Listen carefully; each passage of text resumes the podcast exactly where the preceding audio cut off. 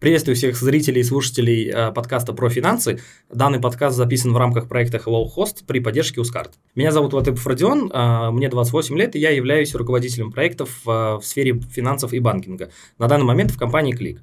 Сегодня у меня в гостях Тилек Ахматов, руководитель цифровой трансформации в компании Beeline. Сегодня мы поговорим о трансформации компании как таковой, о том, как экспату живется в Узбекистане и про сотовых операторов. Тилек, добрый день. Добрый день. Да, рад, что пришли. Очень необычная тема, очень интересная. У нас на рынке, к сожалению, пока мало таких специалистов, как вы, поэтому Beeline, думаю, вас пригласил из-за того, что у вас очень большой опыт в этом плане, в трансформациях компаний. Мы с вами уже познакомились заранее на Agile Meetup. Вы рассказывали как раз-таки там про трансформации, то, что у вас было порядка там 6-7 таких довольно-таки больших опытов в прохождении этого процесса. Расскажите вообще про процесс трансформации компании, каким он компаниям нужен, зачем и почему в наше время вообще это необходимость для некоторых именно, больших таких крупных даже корпораций? Зачем нужна, вернее, почему как бы появилась потребность, почему многие компании, это большой тренд и очень много компаний к этому идет, наверное. Размышляя о том, что почему этот феномен вообще появился, в итоге ты понимаешь, что меняется мир. Меняется мир, соответственно, то есть меняется мир бизнеса, меняется весь мир, то есть разработки продуктов, все связано с коммерцией, то есть управление продуктом, разработка продукта, запуск продукта, обслуживание, сервисы, услуги, то есть стремительно это меняется, и, соответственно, то, что выработал корпоративный мир, мир бизнеса, там, тот так называемый капитализм, весь прошлый век, то есть многие правила, многие механизмы устарели, то есть они не подходят. Ну, даже, скажем так, подход к управлению компаниями сменился, конечно. С жестко там waterfall, скажем, на какой-то agile, более гибкий, даже в этом, даже в управлении. Конечно, наверное, после этого необходимо и всю компанию менять, чтобы все сотрудники перешли, потому что, как правило, это же идет с разработки, со стороны разработки, но также должно поменяться мышление и у руководства, чтобы это все трансформировалось. Да, когда объясняешь, то есть, да, чтобы успешно трансформироваться, те люди, которые работают в компании, ну, потому что в любом случае очень, очень часто как бы, бизнес – это люди.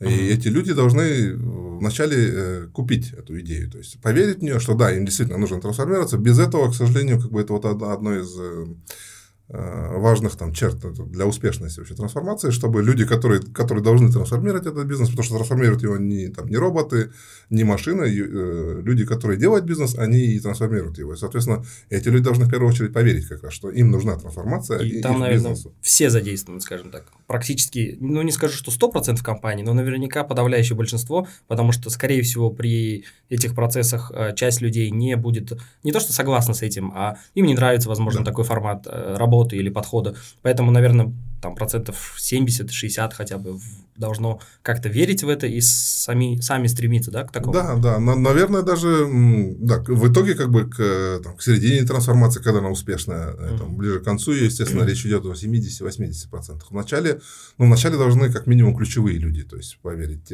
ключевые это те, которые... Иерархия сверху. Наверное, на топ-позициях, потому что трансформация сама по себе, невозможно. То есть, когда мы говорим о больших компаниях, о больших коллективах там, или о больших организациях, нужно есть большая организация. Это не лин-стартап, где собрались немного людей, то есть, они, в принципе, они потихонечку растут и так далее. То есть, там такой необходимость. Они изначально интуитивно, они, в принципе, то есть, работают достаточно гибко, тем более с учетом того, что их там немного. А вот когда речь идет о большой организации, хорошо, большая устоявшаяся организация там, со своей историей, там, с коллективом и так далее, в ней должны изначально, то есть, bottom-up, грубо говоря, то есть, снизу вверх, к сожалению, это не получится, потому что сама организация изначально заточена так, что там именно bottom-up, снизу вверх, мало что происходит. На самом деле, там всегда большая часть управления, информационные потоки и так далее, она снизу вверх. И, соответственно, в таких компаниях или организациях важно, чтобы именно топ-менеджмент купил эту идею. Они это закладывают в стратегию, как минимум, на несколько лет. Трансформация, она на самом деле очень непростое упражнение. И, очень часто... и не дешевое, скорее всего. Однозначно. Не дешевое в плане, потому что, то есть, это может сказываться и на бизнес-результатах. Если особенно, то есть, трансформацию решили сделать жестко и быстро, то это с очень высокой долей вероятности это скажется на бизнесе в какой-то момент, пока все перестраивается, пока перестраиваются процессы, подходы, люди и так далее. Партнеры, если да. Да, то есть это может иметь импакт на бизнес. Ну и, соответственно, да, это недешево. А, знаете, у меня такой вот вытек из этого всего вопрос. А какой все-таки правильный именно процесс трансформации? Есть ли вообще такое понимание? Или для каждой компании это очень такой унифицированный процесс, где сложно вот... Или все-таки есть какие-то там раз, два, три, пять пунктов, по которым можно сказать, успешно пройдет он или нет? Такая рецепт, да, да. Конечно, зависит от индустрии, зависит от там, самой организации, и, естественно, то есть очень много организаций, с одной стороны, не похоже, а с другой стороны, как раз-таки опять можно находить, системно можно видеть схожести. Но в целом, да, то есть у каждого свой рецепт, нету там проверенного, то есть гарантированного, вот так вот это должно. Но есть принципы, которые нужно соблюдать, без соблюдения которых, и эти принципы практически там едины. И схожи для любого, для любой большой организации, которая решила трансформировать. Можете поделиться такими принципами? Они, наверное, заключены в том числе, ну, вот тот же Agile манифест, грубо говоря, это конституция, это вот да, именно да, тех, кто там, для тех, кто приверженец Agile и тот, кто трансформирует. Они, в первую очередь, наверное, должны эту философию почитать, с ней согласиться и, скажем так, убедить и себя, и окружающих, что вот это правильно, что мы вот так будем работать теперь. И мы, точнее, не то, что будем теперь, завтра так начинать работать, а мы к этому, потому что это тоже нелегко поменять свое мировоззрение, свое мышление, с там, жесткого управления, когда ты отпускаешь, как говорится, вожжи, и все должно работать честно, маленькими командами, они там сами что-то решают, сами организовываются. Конечно, это, да, очень для любого руководителя, особенно который там 5, 10, 20 лет, неважно сколько, привык все держать у себя, все в контроле, а тут надо резко все отпустить. Я думаю, ему самому даже, он перестает чувствовать, наверное, свою значимость, свою принадлежность к этому успеху. Да, так и есть, как бы, почему мне изначально импонировало это, потому что, когда я с этим ознакомился, там все логично, то есть, ты смотришь на это утверждение, ну, допустим, не знаю, давайте возьмем прям конкретное какое-то утверждение, что взаимоотношения с клиентом важнее договорных отношений. Угу, согласен. И на самом деле, как бы, ты, вдумываясь в это, понимаешь, хорошо, это клиент, который платит за твой товар или услугу деньги. То есть из этих денег получается твоя зарплата там, и все остальное. Компания существует за счет клиента. Да. То есть, если, соответственно, клиент – это очень важная персона. И до того, как я столкнулся с Agile, я работал в корпорациях, где, то есть, очень много корпораций, все говорят, мы клиентоориентированы. То есть, эти слоганы, они висят на стенах, как бы они говорятся с высоких трибун, там проходятся тренинги и так далее, и так далее. Хорошо, то есть, вы клиентоориентированы. Что значит клиент ориентирован на клиента? Вы должны его хорошо знать, вы должны, в смысле, знать, что он хочет, вы знать, кто он, там, да, боли и так далее, и так далее. Хорошо, и ты приходишь в эти компании и говоришь, вот вы разрабатываете продукты. Этот продукт, ну, не знаю, в смысле, вот эти наушники, они именно такой формы, они нравятся потребителям. Что потребитель думает об этом? В смысле, они удобны и так далее. Вы спрашивали, когда в последний раз общались с потребителем. Ну, мы проводим исследования.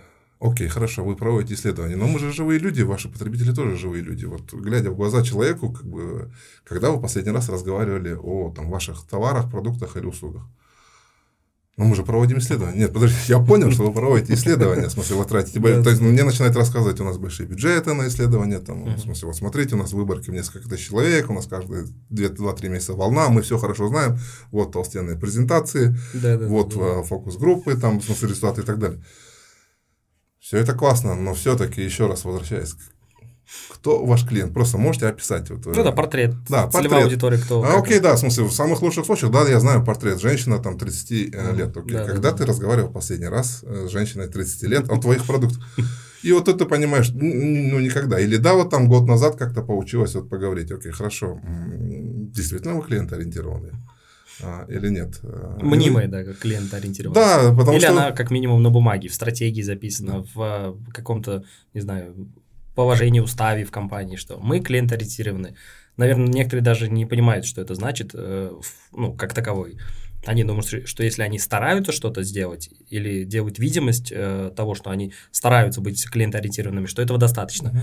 Что, скорее всего, да, здесь, наверное, такой небольшой, как бы, скажем так, ошибка психологическая, что человек не понимает, что он в итоге не делает то, что от него, не то, что от него ждут, а то, что он должен сделать, чтобы это, получить этот результат именно успешный. Они пытаются, получают неуспешный или спрашивают не там, делают что-то не так, и в итоге надеются, что все будет хорошо. Но потом приходит профессионал, вот как вы говорите, и объясняет им то, что на самом деле, ребят, вы делаете не то, что нужно. Да, ну я особенно вот возвращаюсь к тому же утверждению для больших организаций. Есть правила.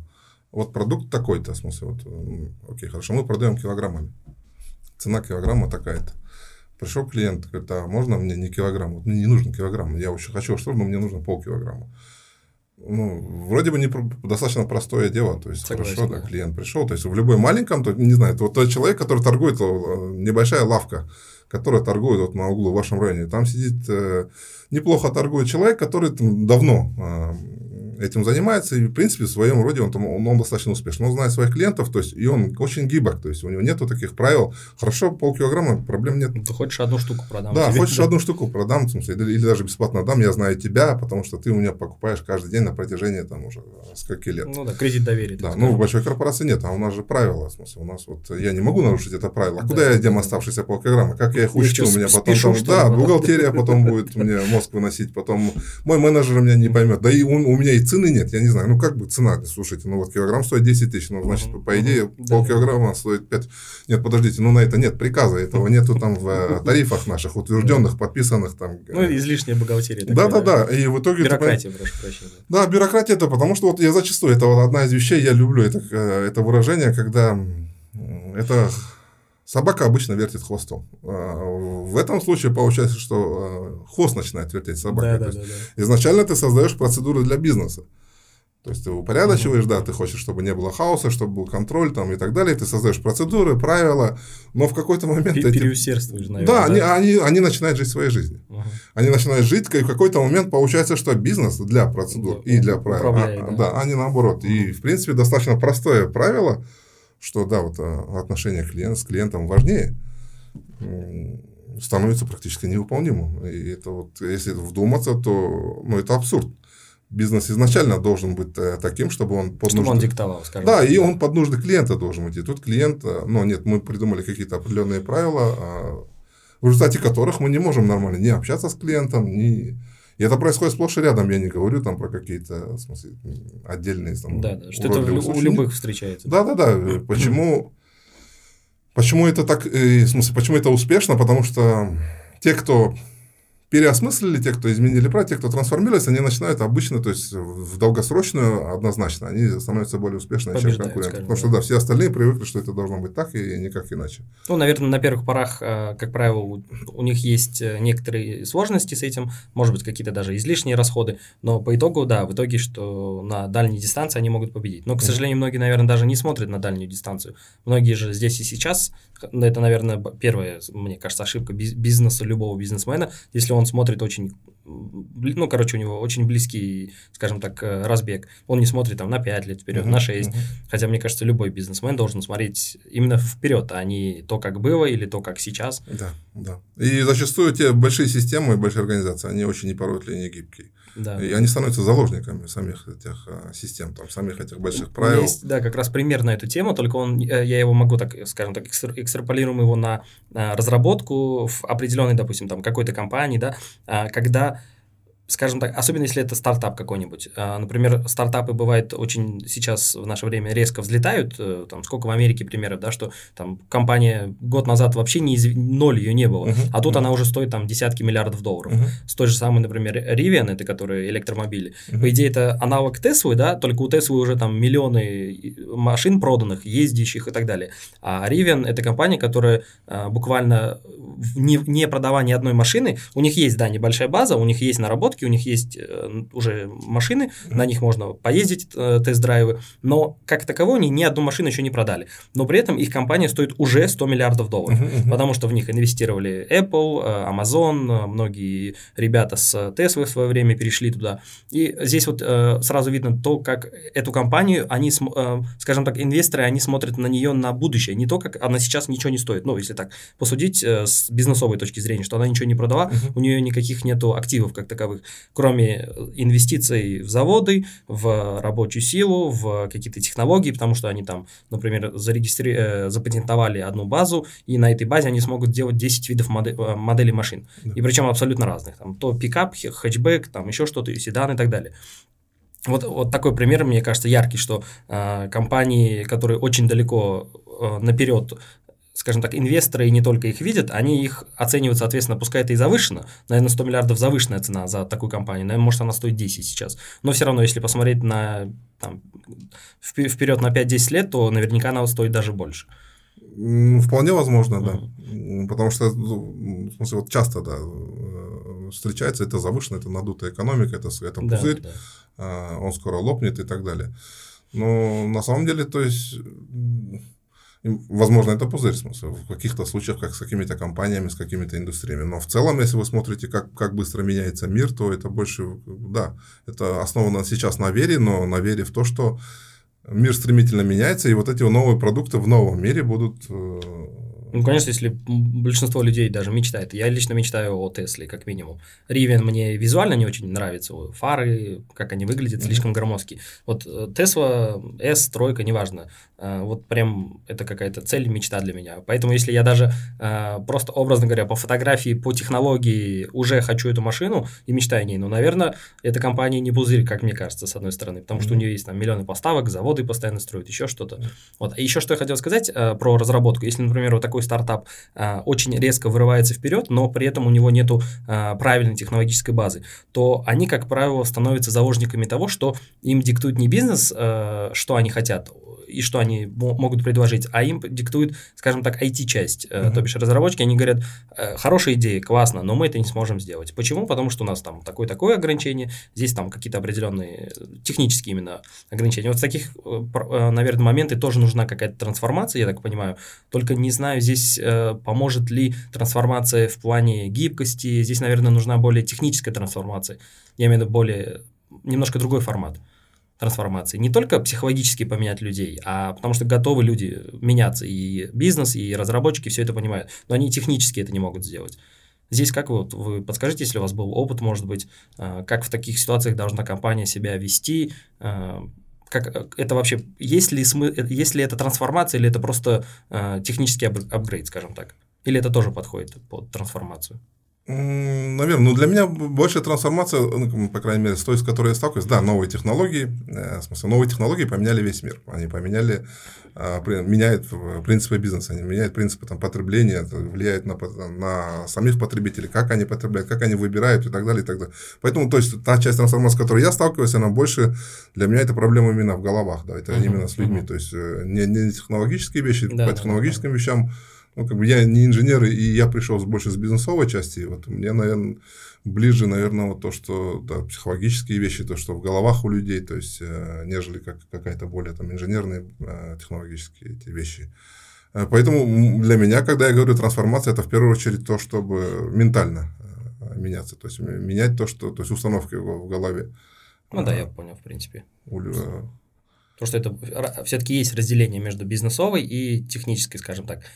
Точнее, не бизнесовой, неправильно говорю, ментальной трансформации. Это все-таки в вашем случае больше именно психологическая трансформация компании. И техническая. Все-таки это, наверное, здесь больше, да, наверное, технический апгрейд некий, который может абсолютно перевернуть все процессы в компании, работу, особенно если там, например, к примеру, возьмем, была компания, которая там 20 лет существует на рынке, и она уже очень сильно разрослась, и при этом она была монолитной, например, да, ну, архитектура.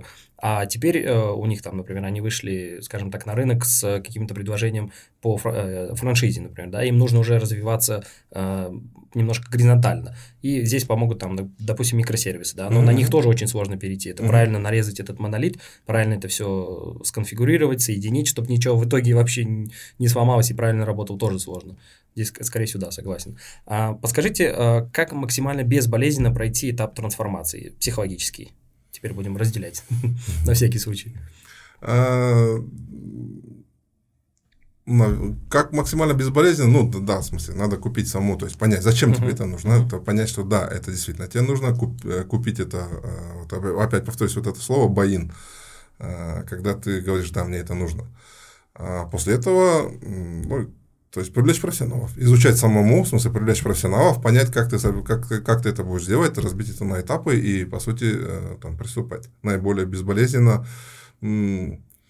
Если кто-то делал, то есть ты собираешься делать какую-то вещь, которую никогда не делал. Ну да, сложно. Не просто, да. Решиться даже. Да, и это зачастую везде стоит обычная логика. Хорошо, ты собираешься делать то, что ты никогда не делал, это важно, в смысле, ты собираешься делать важные вещи, это повлияет очень сильно там, на бизнес. Окей, давайте посмотрим, а кто-то еще делал это? Да, делал. Да. Где? Там-то, там-то. Кто это делал? Такие-то люди. Ну, то есть, обычный бизнесмен. Ну, даже если я собираюсь входить в индустрию, в которой я никогда не был, я, наверное, посмотрю бенчмарк. Я найду людей, которые это делали. Ну, да, я пойму, то есть, вместе с ними сяду, прикину, как это делать. То есть, прикину там, плюсы, минусы подходов. И после этого попытаюсь это сделать. И, наверное, наиболее безболезненно это действительно, то есть для начала понять, что, зачем, почему, привлечь правильных людей, то есть и после этого начинать все это. Как правило, многие компании встречаются с одними и теми же ошибками при трансформации. А были ли в вашем опыте какие-то, скажем так, явные шаблонные ошибки? И, ну, может быть, есть у вас какие-то там советы по их исправлению? Если есть именно явно такие вот, что в каждой компании яркий пример, вот какой-то вид определенный, одни и те же грабли, скажем так. Да, конечно. Вот одна из таких типичных – это боязнь ошибки. Неожиданно. Вообще бизнес достаточно сильно, то есть текущий, классический, традиционный, он очень не любит ошибки, он не любит провалы. Дорого обходятся, да? Они дорого обходятся, то есть в смысле, вернее, да, они по факту почему, то есть это тоже не из пустого места, потому что ошибка – это потраченные впустую деньги, время. И поэтому предпринимается очень много усилий для того, чтобы не ошибиться. То есть, ну, грубо говоря, то есть, вот есть аналогия. Мой ребенок учится ходить. Ну, он научился ходить, там уже первые шаги делает. То есть, прошел этап первых шагов, он ходит. И, ну, дети, они маленькие, они любят бегать. Да, это точно. Когда любишь бегать, и, в смысле, только научился делать, ты часто падаешь. Коленки все разбиты. Да, я как отец, мне больно смотреть, как ребенок падает. И если я действительно не хочу, чтобы он падал, я запрещу ему бегать. Каждый раз, когда он пытается бегать, я начинаю на него кричать: не бегай, упадешь. Не бегай, упадешь. Почему? Потому что я боюсь, что он действительно упадет. С другой стороны, в какой-то момент я понимаю, что если он вообще не будет бегать, он никогда не научится бегать. Безвыходная ситуация. Да, да. То есть, нужно иногда удариться. Да, потому что ты понимаешь, что он падает, набивает коленку, разбивает те же коленки, то есть первый раз, второй раз, третий раз там, на протяжении определенного периода. Ну, после этого он уже бегает и не падает, да, потому что он научился. Да. Но если я сильно буду концентрироваться на том, что вот то есть упал, да, если я буду сильно концентрироваться и пытаться там всеми силами избежать этого, то в итоге я попаду в ту ловушку, когда то есть он не будет бегать вообще, и никогда, может, в жизни там не научится, гипотетически. Естественно, что это не происходит, но пример такой, вот аналогия. Ну, согласен, да, очень так. Личный опыт, и у каждого, наверное, практически отца встречался, у каждого человека, и очень правильно показывает суть того, что иногда нужно удариться лишний раз, чтобы это на себе почувствовать, понять и научиться, что так не нужно делать. Потому что все-таки ошибки, как вы правильно сказали, это трата ресурсов, но, наверное, не совсем соглашусь с вами насчет впустую. Скорее всего, не впустую, а немножко по-другому переведу, скажем так, те действия, которые не принесли дохода, скажем так, ну или какой-то, они могут принести пользу, но не доход. Все-таки, наверное, не впустую, а человек может получить опыт, даже если это компания, даже если это немножко сбило курс или потратились лишний бюджет, скажем так, да, но зато они там на ближайшие 10-15 лет они будут знать, к примеру, да, что вот туда мы можем больше не ходить, мы знаем, что там ошибка. Да, вот ровно так, то есть ты понимаешь, хорошо, однозначно, то есть умные люди, которые делают ошибки, то есть зачастую поражение и провалы учат больше, чем успех, большему, чем даже успешные действия. И, соответственно, для умного человека провал – это, то есть, очень много уроков, как не надо делать, что не надо делать, что надо делать в следующий раз правильно. При этом, как бы, ну, в том же новом течении умные люди, в новых подходах умные люди сказали: окей, слушайте, ребят, ну это же классно ошибаться. Просто давайте сделаем одну простую вещь. Мы снизим цену ошибки. Да, да, да. И это, когда ты важно. В итоге снижаешь, очень сильно ты снижаешь цену ошибки, то есть твои ошибки превращаются в, по сути, это куча мелких экспериментов. И в итоге в этом новом подходе тебе надо сделать тысячи мелких ошибок. Каждая из них будет стоить очень дешево изначально. То есть, и ты не будешь бояться уже. Да, и ты не будешь бояться, и ты научишься. То есть, ты на практике научишься. Ну, вот один из простых примеров, наверное, вот, ну, там, из моей текущей практики. Хорошо, мы пытаемся там запустить маркетплейс. Когда ты рассказываешь там, следующим людям в индустрии, которые знают, что такое маркетплейс, маркетплейс, да, многие стараются, столько инвестиций, и да, столько там. Сложно для нас, логистика, вот эти все вопросы. Да, то есть, и все сразу начинают представлять, и это не просто, и это большая корпорация, окей, как большая корпорация будет пытаться запускать маркетплейс? Мы проведем полевые исследования, мы определим сегмент, то есть, это аналитики. Это исследование, то есть, но исследование много подготовительных работ, нам нужно 2 месяца, то есть, исследование будет стоить энное количество там, $1000. Мы проведем все, изучим, то есть, и делают все, чтобы предупредить, то есть, кучу анализов, исследований, там, расчетов, предварительно сидят и вот ломают голову, ну, действительно, вот ломают голову, а так это будет, сценарии, то есть, окей, какие развилки, там, от пессимистичных, там, или умеренных сценариев до агрессивных, то есть… Ну, проверяю, да, где какие куча, шансы. Да, большое количество матриц, оценок, всякие модели, там, в смысле, начиная с самых простых SWOT-анализов, то там, каких только не существует, их им обучают в университете, все, чтобы как бы не сделать ошибку, то есть…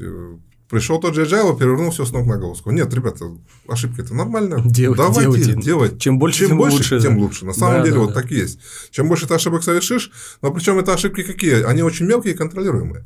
То есть, ты ставишь ошибки на поток. То есть, ты говоришь: хорошо, это вот, в смысле, это не ошибки, это гипотезы. То есть, изначально все, что я собираюсь сделать, это гипотеза. Маленькая гипотеза. Их даже переименовали для упрощения психологического восприятия. И восприятие тоже, да. И на самом деле, действительно, то есть, ты можешь…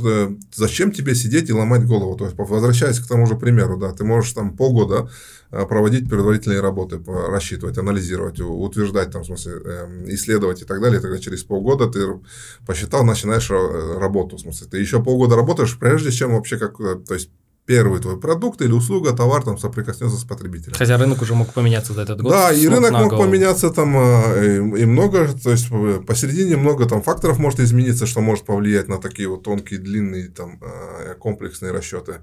Вместо этого, вот, повторюсь, да, вот, прям один из живых примеров. Наша agile-коуч говорит: слушайте, ребята, не надо ничего делать, в смысле, просто возьмите, вот вы команда, 5 человек, запланируйте спринт, и в ближайшие 2 недели маркетплейс? Вы собираетесь проводить маркетплейс? Да. С чего вы собираетесь начинать? Ну, допустим, сотовых телефонов. Окей. Можете продать 10 сотовых телефонов. Вот здесь и сейчас. Все, вот вы начинаете спринт в понедельник. Вот давайте с понедельника там, до следующего понедельника, через 2 недели, вы продадите 10 телефонов. Идите и продайте просто эти 10 телефонов. Имеется в виду не на маркетплейсе, а… Или все-таки на нем я просто… Не на маркетплейсе. Все, отдельно, просто типа там продайте… каким-то образом. Да, Малика, OLX… Запилите лендинг-пейдж маленький, в смысле, это вам займет там на полдня, ну или полчаса. Может быть, он вообще конкурентоспособен, цены и так далее, да? Где клиенты, кто, в смысле, прежде всего, то есть, вместо того, чтобы проводить огромное количество исследований, просто попробуйте продайте 10 телефонов. Сделайте так, чтобы вы взрослые люди, за вами большая компания, а вас 5 человек, проблем с деньгами нет, вы сможете вы продать 10 телефонов? Окей, да. Ну да, начинать вообще с маленького шажочка. Да, с маленького шажочка. И быстрее, да, и проверить. Вот, ну, в смысле, хорошо, в этих 10 телефонах, то есть, давайте продадим 10 телефонов с маржой там, в $5 каждый. У нас будет $50. И давайте, ну, никто не собирается тратить $1 миллион, чтобы продать, ты даже не потратишь. Ну, в лучшем случае ты потратишь, может быть, $100, окей. Это весь рейндж твоей ошибки. Хорошо, совсем все пошло не так, ты неправильно потратил $100. Но взамен этих $100 ты получил… Хорошо, ты потратил эти $100 на там, таргет в интернете. Ты не смог продать 10, ты продал 5. Ты понял, что этот таргет нужно по-другому. Ты не на ту аудиторию выходил, ты не с тем месседжем выходил.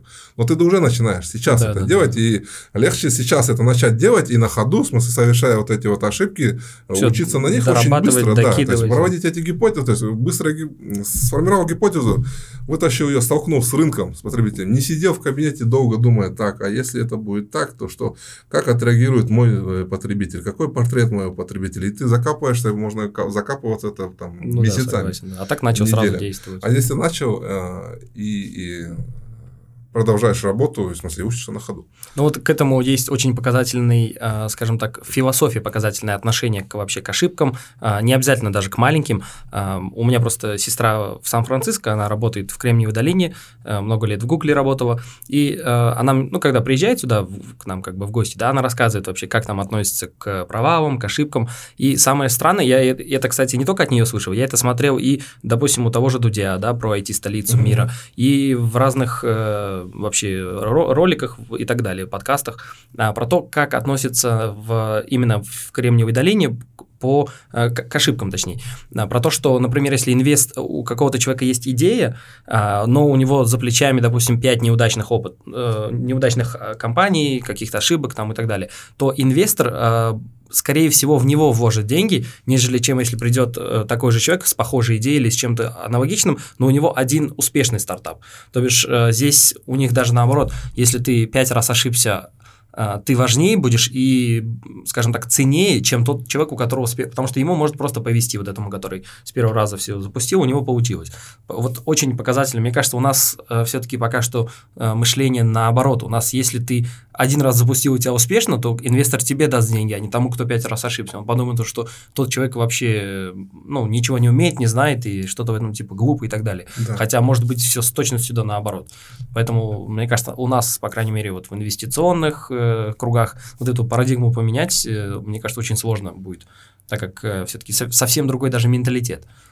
Все верно. Да, при этом как бы здесь другая крайность, что услышав это там, или там, поняв это, мчаться там вперед, а неважно, то есть надо совершать ошибки. Да.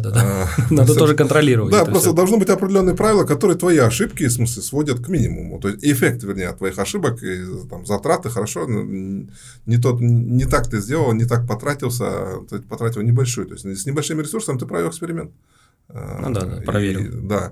И здесь эксперимент получилось, не получилось, это в любом случае результат эксперимента, что ты хочешь получить, знания и опыт. Это небольшой эксперимент. И знания, и опыт ты получаешь в обоих случаях. И навсегда. Что успешно, что неуспешно. То есть получилось, не получилось, и то, и другое достаточно ценный опыт. Поэтому тот же Agile опять пытается ставить... Когда ты читаешь, недавно такой сижу и читаю, то есть резюме человека, продакт-оунера. Одна из типичных. Умею генерить гипотезы, ставить их на поток и проверять очень быстро. И это очень ценный скилл, который... Да. Это мышление показывает, наверное. 10-15 лет назад это звучало бы странно в резюме, что умею ошибаться системно. Я умею хорошо ошибаться. Если перевести на русский, это так и выглядит. Это на техническом интересно звучит. Умею формировать гипотезы, ставить на поток. Это что-то такое эфемерно красивое. А если перевести на русский, то я часто ошибаюсь и могу научить других. Как-то так. Вот ровно так. В художественном переводе можно сказать, умею хорошо ошибаться за ваши деньги. И казалось бы, то есть можно это воспринять так, а кто-то до сих пор это так и воспринимает. И с этими кейсами, я часто сталкивался. Как вы можете... Чтобы не совершить их ошибок, здесь огромное количество приказы, процедуры, служебные записки, ограничения. То есть ты все должен... На тебя это давление накапливается, ты в этом месте пообещал, что это будет так, здесь, везде зафиксировался, и потом где-то трясутся руки. Я сейчас не так сделаю. Я же выступал перед генеральным директором, я же совету акционеров, я же тем-то, всем везде документально пообещал, что будет так, и она не идет так. И все у тебя, то есть... стресс появляется. Да, стресс, конечно. Хотя иногда, наверное, из таких ошибок, которые... воспринимаются ошибкой, рождается новый необычный крутой продукт. Наверняка такое, сейчас просто навскидку так резко не придумаю примеры, придумаю. Это совсем про, скажем так, старое время, это никак не связано с техническими, с разработками и так далее, но все равно, как пенициллин. скажем так, открыли. Не изобрели, а открыли. Когда человек просто в лаборатории своей делал много раз тысячи опытов, у него ничего не получалось, потом он оставил в определенной пробирке определенные споры, там ушел на 2 недели в отпуск, вернулся, а они были возле окна, туда надул кислород, какие-то бактерии, и у него получилось, скажем так, лекарство, которое спасло, наверное, миллионы жизней. Да? Вот. И то же самое, абсолютно, казалось бы, минимальная ошибка, нечаянно очень много факторов таких случайных совпадений, но в итоге это просто прорыв, так скажем, медицинский. Да. Да, кто-то хотел, кто-то хотел доплыть до Индии когда-то 500 лет назад, открыл другой континент. Чуть-чуть не туда свернул. Да, но в смысле, да, окей, классная ошибка. В смысле, вот в этом бизнесе, в этом направлении тоже. То есть, вот один из принципов – готовность к изменениям важнее первоначальных планов. Да, согласен. Если ты в какой-то момент понял, что твой продукт... Хорошо, ты думал, что этот продукт будет работать так. Вот так, да. Для вот таких вот use-кейсов, для таких вот случаев, для удовлетворения нужд, таких-то потребителей. Но в какой-то момент, потому что когда ты столкнул это, и ты понимаешь, а потребители пользуются этим не так, как ты думал. Да, вообще по-другому. Да, и в смысле, в старой школе ты скажешь, все, мой продукт неуспешен, неудачен, я его закрываю. В смысле, он не добился того, что это, вот, я планировал, что да, это будет работать так. В новой методологии люди посмотрят и скажут, ну окей. Давайте сделаем для них. Да, давайте посмотрим, на этом можно зарабатывать деньги? Еще как. Окей, ну отлично, все, супер, давайте тогда подстроим свой продукт наоборот. Хорошо, мы думали, что это будет так. Будем... Вышло, да, еще выгоднее, чем мы ожидали даже. Да, да. То же самое, вот как эти ракеты из SpaceX, которые раньше не переиспользовались, я имею в виду, вообще до SpaceX. Сама мысль, все ругали, все говорили, что ну ты дурак и так далее, у тебя ничего не получится, так никто не делает, это бред. Но в итоге уже неплохо сажает, переиспользует по 9, по 10 раз, если я не ошибаюсь, да, одну и ту же, да, да, вторые, вот третьи ступени. Все верно, эти методики, то есть не бояться ошибок, быть готовым к изменениям. А если ты на это накладываешь еще там, подвергать сомнению, то есть тоже умение критически мыслить, хорошо. Да, да, да. Все делали так. А что если, в смысле, окей, все делают так, а что если я сделаю по-другому? В той же старой школе, хорошо, нет, нельзя по-другому. И, смысле, не разрешено. Не разрешено, было, да. Да. Много такие-то, только так и никак иначе. Ну, как говорят же, все рамки в вашей голове, так что да, да. Здесь, скорее всего, то же самое. Ну, и как бы, да, часто ты говоришь, ну, чаще всего люди правы, действительно. То есть, если все делают так, то, наверное, лучше всего делать там ровно как все остальные.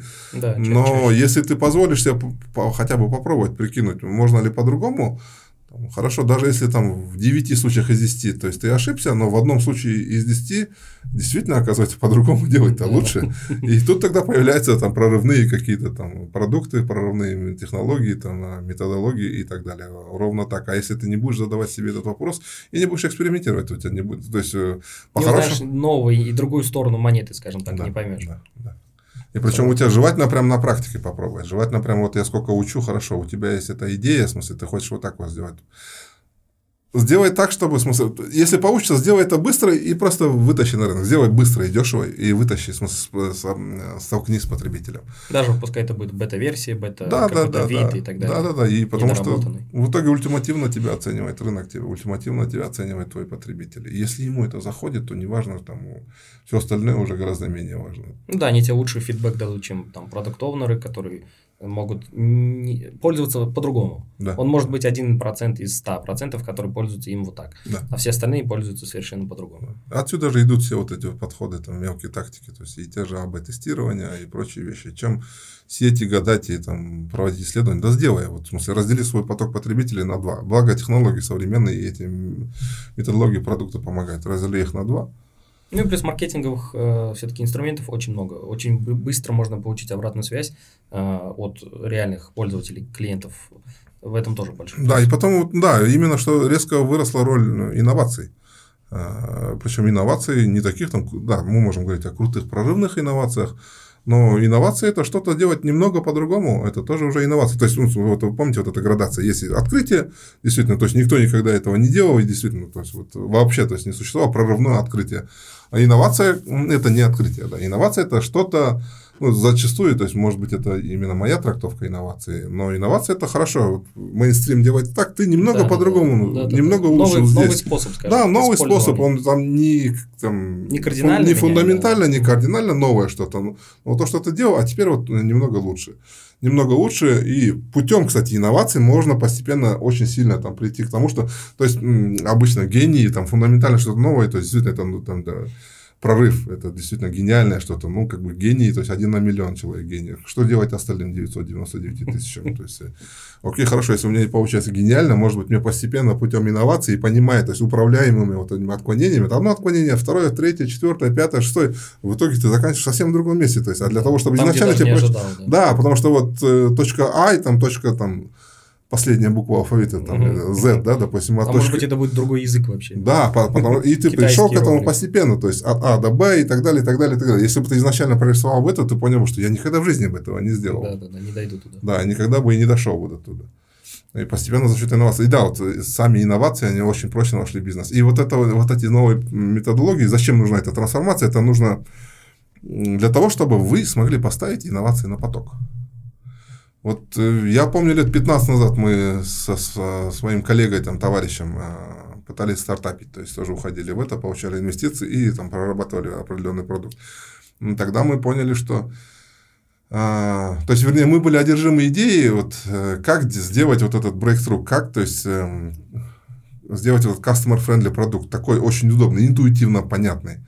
То есть, вот бывают продукты, ну, у того же, вот почему ценили гений и Стива Джобса считали там гением. Он делает интуитивно очень удобные продукты. Ну да, одна кнопочка на телефоне. Да, ну да, в смысле, это в пользовании, во всем смысле, вот она интуитивная, очень удобная, очень простая. То есть, тебе не нужно читать тонны инструкций, понимать, то есть, сталкиваться с этим, ты примерно начинаешь, тыкая, грубо говоря, очень быстро разбираешься. И в какой-то момент, вот лет 15 назад, я отчетливо помню, мы думали, а как же дойти до интуитивности? Вот спустя, после этого, там, спустя почти 10 лет я понял, а как доходят, да, чтобы это было интуитивно. Это огромное количество, то есть, в смысле, тысячи мелких ошибок. Да, грубо говоря, да, то есть, шаг за шагом, камень за камнем, там, шаг за шагом, вот, улучшаешь, и постепенно... А в результате вот этих мелких экспериментов куча. Немного там, немного здесь, и в итоге... Вот да, рождается идеальный продукт. То есть, ну, очень... Если кто-то... не видел, как ты шел к этому, то есть, он в итоге получает вот этот продукт, который у тебя получился, и он понимает, он интуитивно, вот он лег прямо вот под... Да, прям по форме воды, не скажем. Да, потому что, по-моему, кто же говорил, Микеланджело, по-моему, говорил, что да, вот, гениальную статую сделать очень легко, ты берешь кусок гранита и отсекаешь все лишнее, там, или кусок мрамора, ты отсекаешь все лишнее, да, как бы, понятно, что это, наверное, шутка, там, или такая-то, он действительно гений, ты должен видеть настолько... Ты должен знать, что, где и как отсечь. Да, и потом это здоровенно, то есть, а ты шаг за шагом, ты смотришь в итоге, ты понимаешь, что когда-то эта статуя, то есть, это произведение искусства, то есть, оно было действительно куском гранита просто. Да, просто квадратный кусок. Да, и кто-то вот, если скульптора смотреть работу, он тоже шаг за шагом, мелко, потихоньку, то есть, здесь улучшается, в смысле, голова появляется, окей, она сначала просто вот здоровенный кусок камня. Постепенно вырисовываются грубые черты. Особенно добавлю это с этим, недавно видел ролик про то, как, правда, эта технология, по-моему, утеряна, как делали мраморные статуи, где, скажем так, как имитировали вуаль. Это вообще необычно, и причем это несколько буквально людей в мире умело, и там, по-моему, как я и говорю, эта технология вроде как утеряна, современные ученые, люди не могут это возобновить, воспроизвести. Вот тоже вообще теоретически это, я даже смотрю на статую, там видно женское лицо под какой-то там, скажем, мантией, да, под какой-то прозрачной сеткой, и ты не понимаешь, как в мраморе можно сделать вуаль вообще, чтобы там видно было. Это, конечно, тоже какая-то вот гениальность. Да, и какая-то определенная технология, которая вот утеряна. Да, и мне там интересно, что вот он, ты же понимаешь, что он это делал шаг за шагом, вот, кусочек за кусочком, потихоньку. Она же не появилась сразу волшебным образом, что у него такая твердая рука, что он прямо сразу начал... Да, ногтями, пальцами. Да, он, я думаю, что это вот шаг за шагом появляется, или как появляется красивая картина, когда художник рисует на холсте. Тоже. Но они так десятилетиями, годами могут рисовать. Они очень долго, то есть, а в итоге, как бы, то есть, если это переводить там на бизнес, на разработку продукта, по сути, да, это огромное количество мелких шагов. Просто вот та же новая школа и новое течение говорит, ребята, не сидите годами и не надо вот это пилить самим.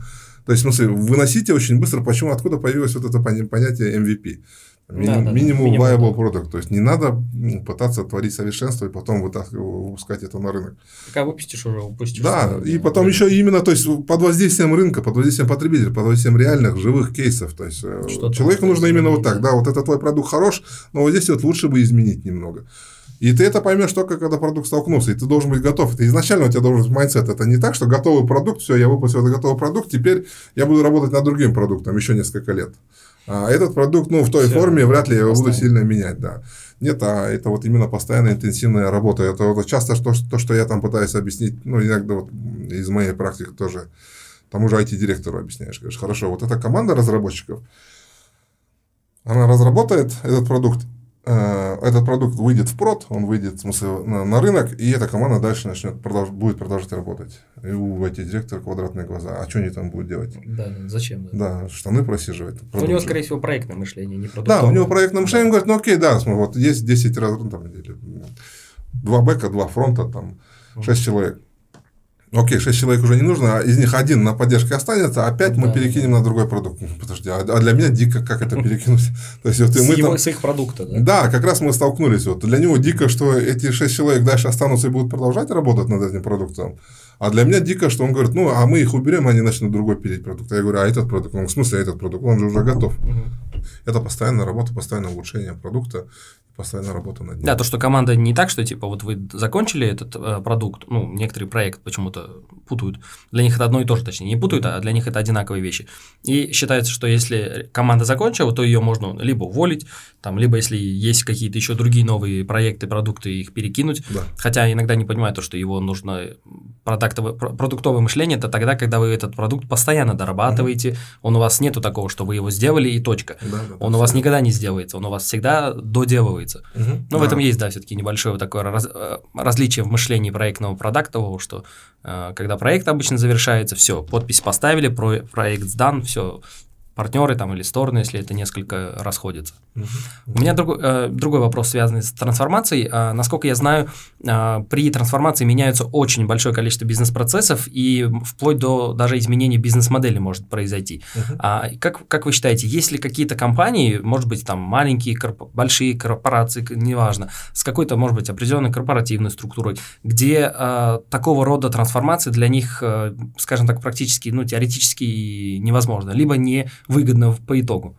Или это все-таки более такой универсальный для всех? Да, в смысле, вот, наверное, нет универсализма, и причем как и нету такого, как черное и белое, там, или радикализм, трансформироваться, и все должны работать по-новому, там, тот же Agile. Да, Agile применим в очень многих индустриях и там, компаниях там, или рынках. Но не везде, да, скорее всего? Да, не везде. Я думаю, что однозначно бывает исключение. Для меня критерии, наверное... То есть, да, надо смотреть на рынок, надо смотреть на конкуренцию, надо смотреть на сам продукт, но зачастую хорошо, если эта компания работает с конечными потребителями, причем с массовым сегментом, то есть с массовым, то есть это не какой-то там узкий, очень нишевый продукт. Ну, B2C обычный, да, B2C, для всех. Вот, то, что ритейловый рынок, то там я практически не знаю исключений, наверное. В смысле, если только продукт совсем, ну, не знаю, что там можно сделать, если ты производишь соль, наверное, спички там, а еще что-то. А так... Там, где быстрый цикл от получения до там... Или продукт очень простой. Ну да, я играю вот очень короткий процесс. А во всех остальных кейсах особенно, ну то есть большие и крупные компании, которые на массовом сегменте работают, я уверен, большая часть из них. А госкорпорации, я вот просто знаю один пример, то что в Америке ФБР перешел на Agile.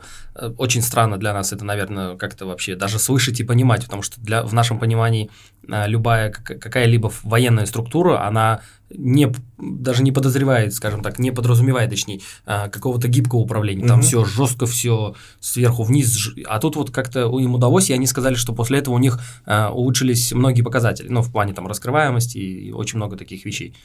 Да, слышал я такие кейсы, слышал я там и кейсы читал, что какие-то подразделения, ну, не берусь говорить, что там вся израильская армия, ну, то есть, одна из самых, считается, в мире там эффективных, наверное, это вот израильской военной силы. И я слышал, что некоторые подразделения тоже переходят вот, в буквальном смысле на такие методологии, то есть гибкие. Причем, да, действительно, то есть шок это военные, то есть, а с другой стороны, ты начинаешь думать, ну да, вот у этих ребят цена ошибки. Согласен. Страшно. То есть, и да, действительно, очень. Да, и действительно возможно. Когда я пытаюсь объяснить людям тоже, то есть я пытаюсь объяснить ребятам разницу между классическим маркетингом там, и коммерческим, там, маркетинг и продажи, и вот новым подходом, я пытаюсь приводить аналогию военную, что говорю, слушайте, ну они регулярная армия. Мы, окей, ну хотите мы партизаны, хотите мы там спецназ. грубо говоря. То есть, как они атакуют? Они атакуют, что? Ну, они атакуют, то есть, сидят генералы в генштабе и двигают фишки. То есть, одна фишка, да, это там, полноценный корпус там, или дивизия. И как они атакуют? Они атакуют, ну, вот идет... Вот на этом участке там, в 10 километров должен быть прорыв, там, в смысле, линии обороны. Это сначала в смысле, разведка, в смысле, разведчик по земле, там, воздушная, там, да. Аэрофлота, потом идет то есть, борьба за господство в воздухе, потом в смысле, артиллерийская подготовка, ковровая бомбардировка, потом выдвигаются танки, там, дивизиями, там, пехота, поддержка, и вот такой вот прорыв, да, и здесь мы не такие, мы не можем себе позволить бомбить по площадям, мы не можем вытащить там, мы не можем потратить 100 тысяч долларов то есть, и накрыть коврово, на всех телевизионных каналах будет наша реклама, все на всех счетах, на всех билбордах будет, это огромное, то есть, да, в смысле, потому что ты ковровая бомбардировка, тут, по сути, ты, в смысле, ты понимаешь, окей, на один квадратный метр вот столько-то там килограммов тротила, там пороха или там какого-то взрывчатого вещества, ты так рассчитываешь и примерно рассчитываешь, что должны бить столько-то орудий и так далее, и массой ты закроешь. У тебя нету такой роскоши, у тебя задача выйти на твою цель четко и, в смысле, точечно в нее ударить. У тебя нету роскоши действовать широко, да, массово, масштабно. Поэтому, говорю, есть большая разница, мы не можем себе позволять такие вещи, какие могут позволять классические компании, то есть, которые могли позволять в том же маркетинге от Котлера там, и прочих. Согласен, в принципе, да, то, что есть такие небольшие разделения. Некоторым компаниям, наверное, особенно B2B, некоторым компаниям, скорее всего, еще сложнее перейти, если их партнеры не работают в таком формате, если они, например, там привыкли жестко по какой-то последовательности работать, если твой партнер работает, или там несколько, допустим, там, у вас сеть из 5-6 партнеров, где вы завязаны друг на друга, процесс, вы ждете, когда от него что-то придет, а потом передадите другому, тот другому. Здесь, наверное, не подойдет такой гибкий формат, а, наверное, нужно более жесткое, потому что если отпустить одну, а все остальные работают по старым, скажем так, методологиям, тут, наверное, будет небольшой конфликт, потому что всех остальных пятерых тоже зацепит. Либо да. Все должны меняться, да. Либо как бы все оставаться в едином таком поле. И да, в смысле, ну, это станет провалом в итоге. То есть, если это не подготовлено, вы одни там перешли на гибкие методологии, а они нет, естественно, то есть ничего хорошего, скорее всего, из этого не получится. Подскажите, как вы считаете, по крайней мере, вот вы уже здесь определенное количество времени, скорее всего, уже больше, наверное, чем полгода, уже, наверное, практически год вы здесь, я так понимаю. Нет, 4 месяца. 4 месяца. Да. Ну, практически уже, скажем, полгода, да? Вы наверняка видите наш рынок в сфере, точнее, в разных как раз-таки сферах, у вас свежий взгляд, который мы можем, наверное, даже и не замечать. Как вы считаете, какие компании на местном рынке, или, точнее, даже не столько компании, сколько какие-то сферы, направления нуждаются в трансформации? Может быть, это автопром, это что-то, какое-то производство или какие-нибудь, не знаю, там, ритейл? Да, сложный вопрос. Чтобы прям отчаянно, да, нуждались действительно. Наверное, надо смотреть там, где больше всего... Где потребители, вообще, в смысле, если попытаться оценить, какая отрасль или индустрия, там, или там продукты или услуги нуждаются в этой трансформации, наверное, те, где больше всего у потребителей происходит затрат.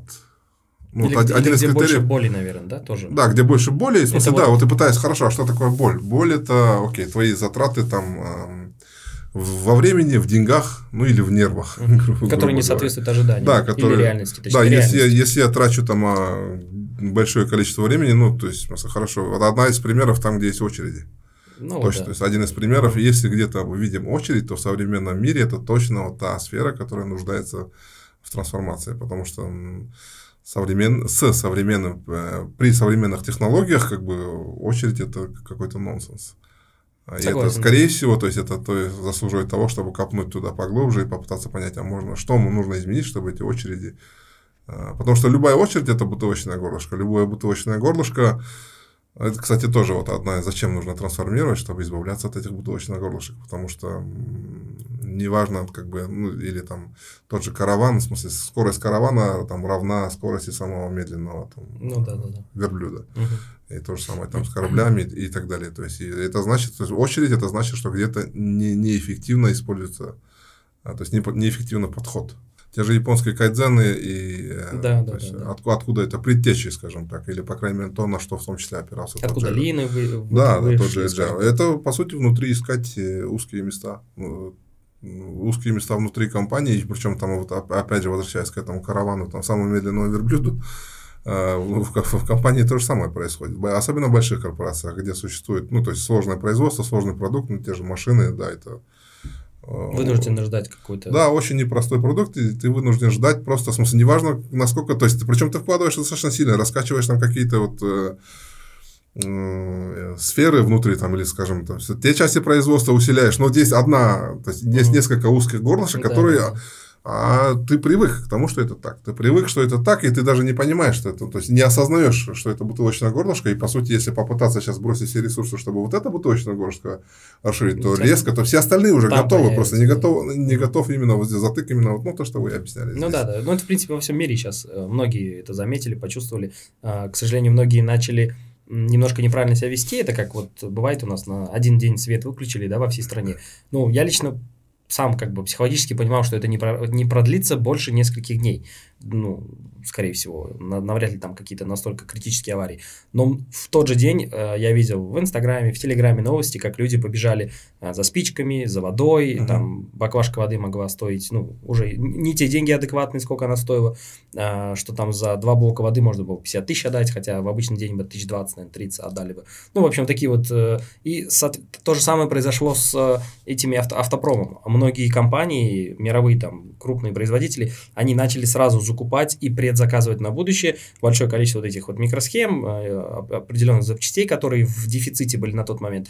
И также начали, соответственно, поступать их конкуренты, еще какие-то конкуренты. И они искусственно создали нехватку, ну, скажем так, этих продуктов для машины.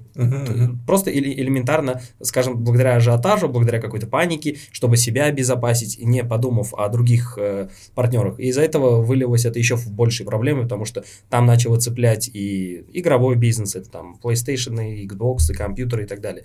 Это все, там одни и те же микросхемы, скажем так, используются. То, что это вот понесло такой большой характер, всего лишь из-за...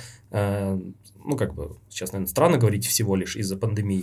Ну, казалось бы, да, я имею в виду, что человечество проходило намного более жесткие пандемии, скажем так, к сожалению. Сейчас все-таки более быстро на это среагировали. Ну, наверное, не такие громадные потери, как в сравнении там со средними веками, когда по 30% населения Европы погибало. Все-таки сейчас, наверное, поменьше. Но все равно, вот, видите, такие небольшие, как бы... И самое, что большое... И даже здесь узкая горлышко в том плане, что всего 2 компании производят. TSMC и там тайваньские. Всего 2 компании производят эти микросхемы. Казалось бы, почему не может та же самая развитая экономика США себе локально создать такой, там, Россия, Европа. Почему они не могут создать себе такие производства, такие заводы, которые будут эти бутылочные горлышки хотя бы раскидают по миру, что будет не одно большое, да, там, бутылочное горлышко, а там 5-6 маленьких баклажек, скажем так, по всему миру. Вот это странно мне лично. Но, скорее всего, здесь проблема в технологиях, то, что это у маленького количества, вот у этих 2 компаний есть все технологии. Да, это уже здесь уже, да, в смысле, ну, как бы, когда про такие бутылочные горлышки, мы говорим уже про индустриальные, там, или про большие рыночные, не в каком-то отдельно взятой компании или организации, а когда уже, то есть, да, это рынок или индустрия, там разные компании. Ну, и здесь, ну, да, здесь тоже могут возникать бутылочные горлышки. Вот здесь, кстати, да, очень зачастую роль государства и регулятора, чтобы убирать. То есть, а кто еще может? Сам рынок, если сам рынок в итоге привел к тому, что создалась монополия или олигополия, тогда это, по идее, как бы роль регулятора государства там, или таких там надрыночных структур. Ну да, странно, что до сих пор это никто не изменил, эти монополии, по большому счету. Ну, это, скорее всего, связано еще с тем, что компаниям, это в основном у них заказчики, это крупные компании, это все Nvidia, там, Apple и так далее, производители телефонов, то, что им выгодно в том плане, что вся дешевая рабочая сила все равно в этих местах сосредоточена. Никто в Америке за эти деньги работать не будет. Там, наверное, самые-самые низкооплачиваемые работы получают в 2-3 раза больше, чем там какие-то инженеры. Ну, я образно говорю. Так что здесь, скорее всего, такой искусственный, что ли, дефицит создан благодаря этим компаниям. Просто сами себе создали проблему, ну, не совсем на ровном месте, конечно, но раздули больше, мне кажется. Да, наверное, не все, то есть управляемо. Но когда речь идет внутри о твоих процессах, а там в одной компании, скажем, даже если это большая компания, все-таки там легче идентифицировать и убирать эти бутылочные горлышки. То есть... Ну да, в сфере одной, конечно, компании, или если это мировые единственные производители, там, наверное, да, разные вещи. Uh-huh. Расскажите про свой опыт, какая у вас в практике была самая легкая и, для сравнения, если можно, самая сложная трансформация? Разумеется, в рамках Индии, скажем так. Ну, самое сложное, это когда нужно было, то есть, да, перестраивать с нуля, не с нуля, но большую корпорацию нужно было перекладывать на другие рельсы, то есть, трансформировать. Потому что в маленьких коллективах и в маленьких компаниях это гораздо легче. Ну да, легко быстро. Там, вот, да, очевидно, что чем больше организация, тем больше правил, процедур, там, бюрократии, тем менее она... гибкая. Отзывчивая, скажем так, быстрая и меняемая. Да. И зачастую просто она там...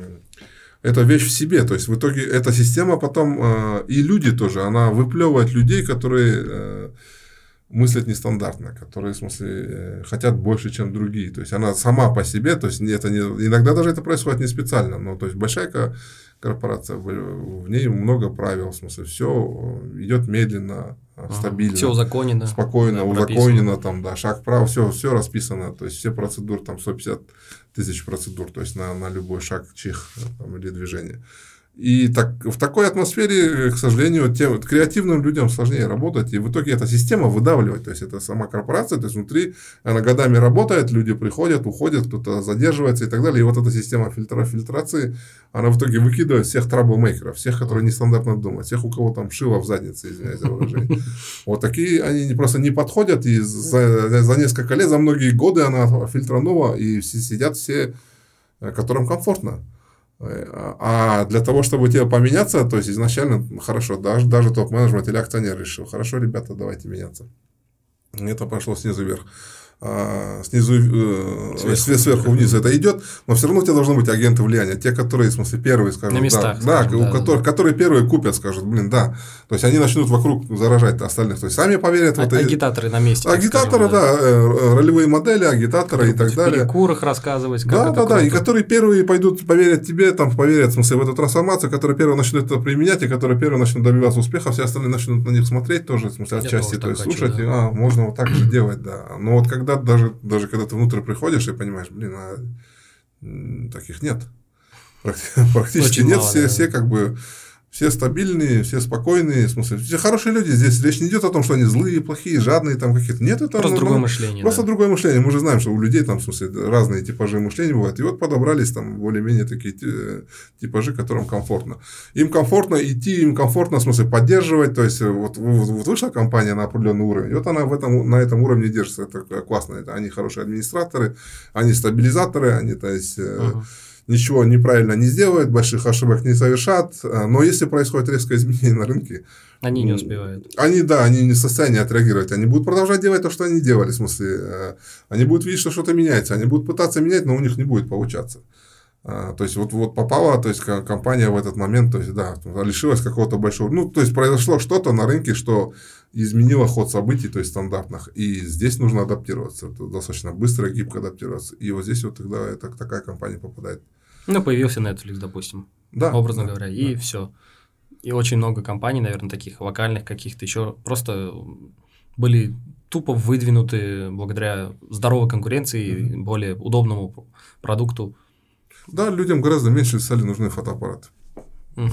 Сотовые телефоны заметили. Да, кстати, заметил. Да. Сейчас айфоны и гуглы последние, всякие там пиксели, они снимают даже на уровне, у них даже есть форматы RAW, чтобы вы могли записать там хевк и так далее, чтобы записывали в исходном, как камеру профессиональную, так же и телефон записывать на этом уровне. И сложнее, да, действительно, в таких компаниях, которые устаканены, устоявшиеся, то есть, причем люди, повторюсь, здесь, я вот часто говорю, у людей, они в плену своих ошибок, почему это умные люди, умные, опытные люди, и они, то есть, это вот ловушка сознания. Да, то, что я не буду, я и так знаю как. Я действительно знаю как, потому что, я состоявшийся управленец, там, допустим, мне 40 лет, я директор сейчас, и я работал во многих компаниях, я действительно, то есть, я не глупый, я трудолюбивый, Я там рос с самой стартовой позиции. Я прошел все этапы, то есть и добивался своего,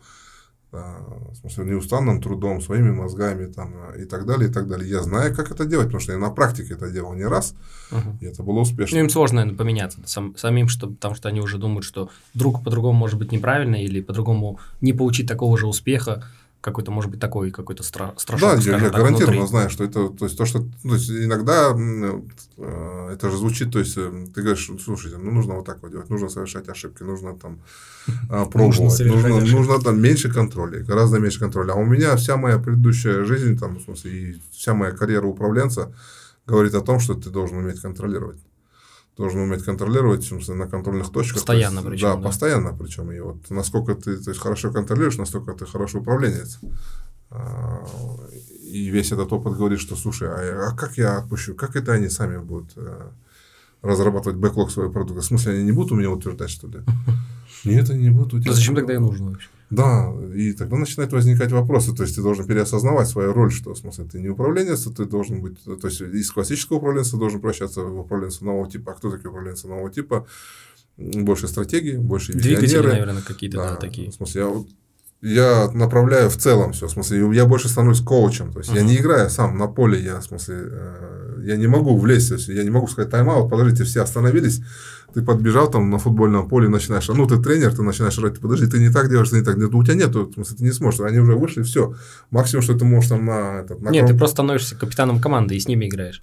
Скорее всего. Может быть так. Да, в смысле, или так, да. Или это идеально, по-моему, если так. Тоже вариант такой, да. Но вот, опять же, повторюсь, я очень часто сталкивался, когда люди делают эти ошибки, попадают в плен в плену своего опыта. Потому что я знаю, что это так. Я знаю, я видел кейсы, когда ты ослабляешь контроль, и их заносит не туда, в смысле, без твоего мудрого, чуткого руководства, там, без твоих ценных указаний. Это может прийти. То есть, и потом в итоге я же отвечаю, у меня же тоже есть мой босс. И когда мой босс спрашивает, окей, а что здесь происходит, я-то не контролирую ситуацию, я не могу ему очень быстро объяснить, что там происходит, и почему они решили, вот, что они покрасят свой продукт ярко-зеленый. Хотя никто никогда не красил, мы всегда выпускали черную. После там модели, то есть, и все остальные на рынке были черные или серые. Хотя даже она может быть успешнее, чем черная. Но в тот момент, когда ее красят зеленой, случайным образом заходит там твой босс и говорит, это что за беспредел здесь происходит. И ему, наверное, даже в такой ситуации сложно будет доказать, даже если есть какое-то подтверждение тому, что это имеет больше отклика успешно, чем черный, допустим. Ему, наверное, будет сложно переубедить его. Это получается же, он не прав в такой ситуации. Ну, да, здесь пример, вот, когда ты пытаешься объяснить стейкхолдерам, ты пытаешься объяснить, слушайте, ребят, ну вот эта команда будет сама определять, куда двигаться. И вот оторопь у людей, как это они сами будут определять. Ну или окей, хорошо, сами определять, ну да, может быть, они сами будут определять, но тогда ты говоришь, что у тебя нет права влезть и сказать, мне завтра нужно вот это. У тебя не будет такого права. И тут у людей начинают, а как это, а вдруг, в смысле, ну я же не просто так, я же не из своей прихоти прихожу и говорю, срочно, ребята, бросьте все, сделайте вот это, пожалуйста. И не из своей же прихоти делаю, это меня там, в смысле, это вот, ну, произошел форс-мажор такой, ну так вот, извини, как бы такого не будет. То есть, они сами будут решать, куда двигаться. Подожди, а как я вообще их контролировать буду? То есть, как я пойму, куда они правильно двигаются? Нет, ты изначально, ты определяешь цель, они приходят и говорят, мы собираемся сделать вот такой-то продукт, вот чего мы собираем в течение года, то есть наши цели вот такие. И очень, ну, они должны соблюдать, то есть они идти должны к этим целям. То есть это механизм твоего контроля. И он совсем не похож на то, что, то есть, у тебя нету планерки. Ну, микроменеджмент уходит, скажем так, да? Да, микроменеджмент, он должен уходить, потому что иначе, то есть, а обратную сторону они не понимают. Они не понимают, что для того, чтобы поставить вот эти вот инновации на поток, ты должен дать большому количеству талантливых людей свободу. Не 100%, но вы вообще делаете, что хотите. То есть, есть определенные рамки, но эти рамки очень широкие. И дальше вот тогда только, потому что, ну, каким бы ты ни был, да, возможно, ты гений, действительно. То есть, возможно, ты действительно 1 из миллиона или 1 из 10 миллионов, и да, там компании повезло. Но чаще всего это не так. То есть, к сожалению, да. Ну, гениев мало, да. Ну, да, в классической, в смысле, той же школе очень часто сами вот эти управленцы и есть тормоза, которые, то есть, не дают этой компании там, креативить так далее. То есть, потому что именно они на себя сконцентрировали, замкнули вот этот микроменеджмент, и замкнули все контроли. А что такое контроль? Ну, я не знаю, как можно, но вот так нельзя.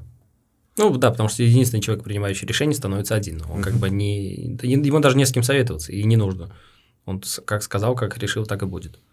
Да, я видел очень много, кстати, корпораций, где то есть всегда определяется, что есть бизнес и есть поддерживающие функции. Вспомогательные, поддерживающие и так далее. Изначально как бы рулит бизнес, бизнесовая функция. Они определяют, куда двигаться бизнесу, как бы саппорт функции им помогает.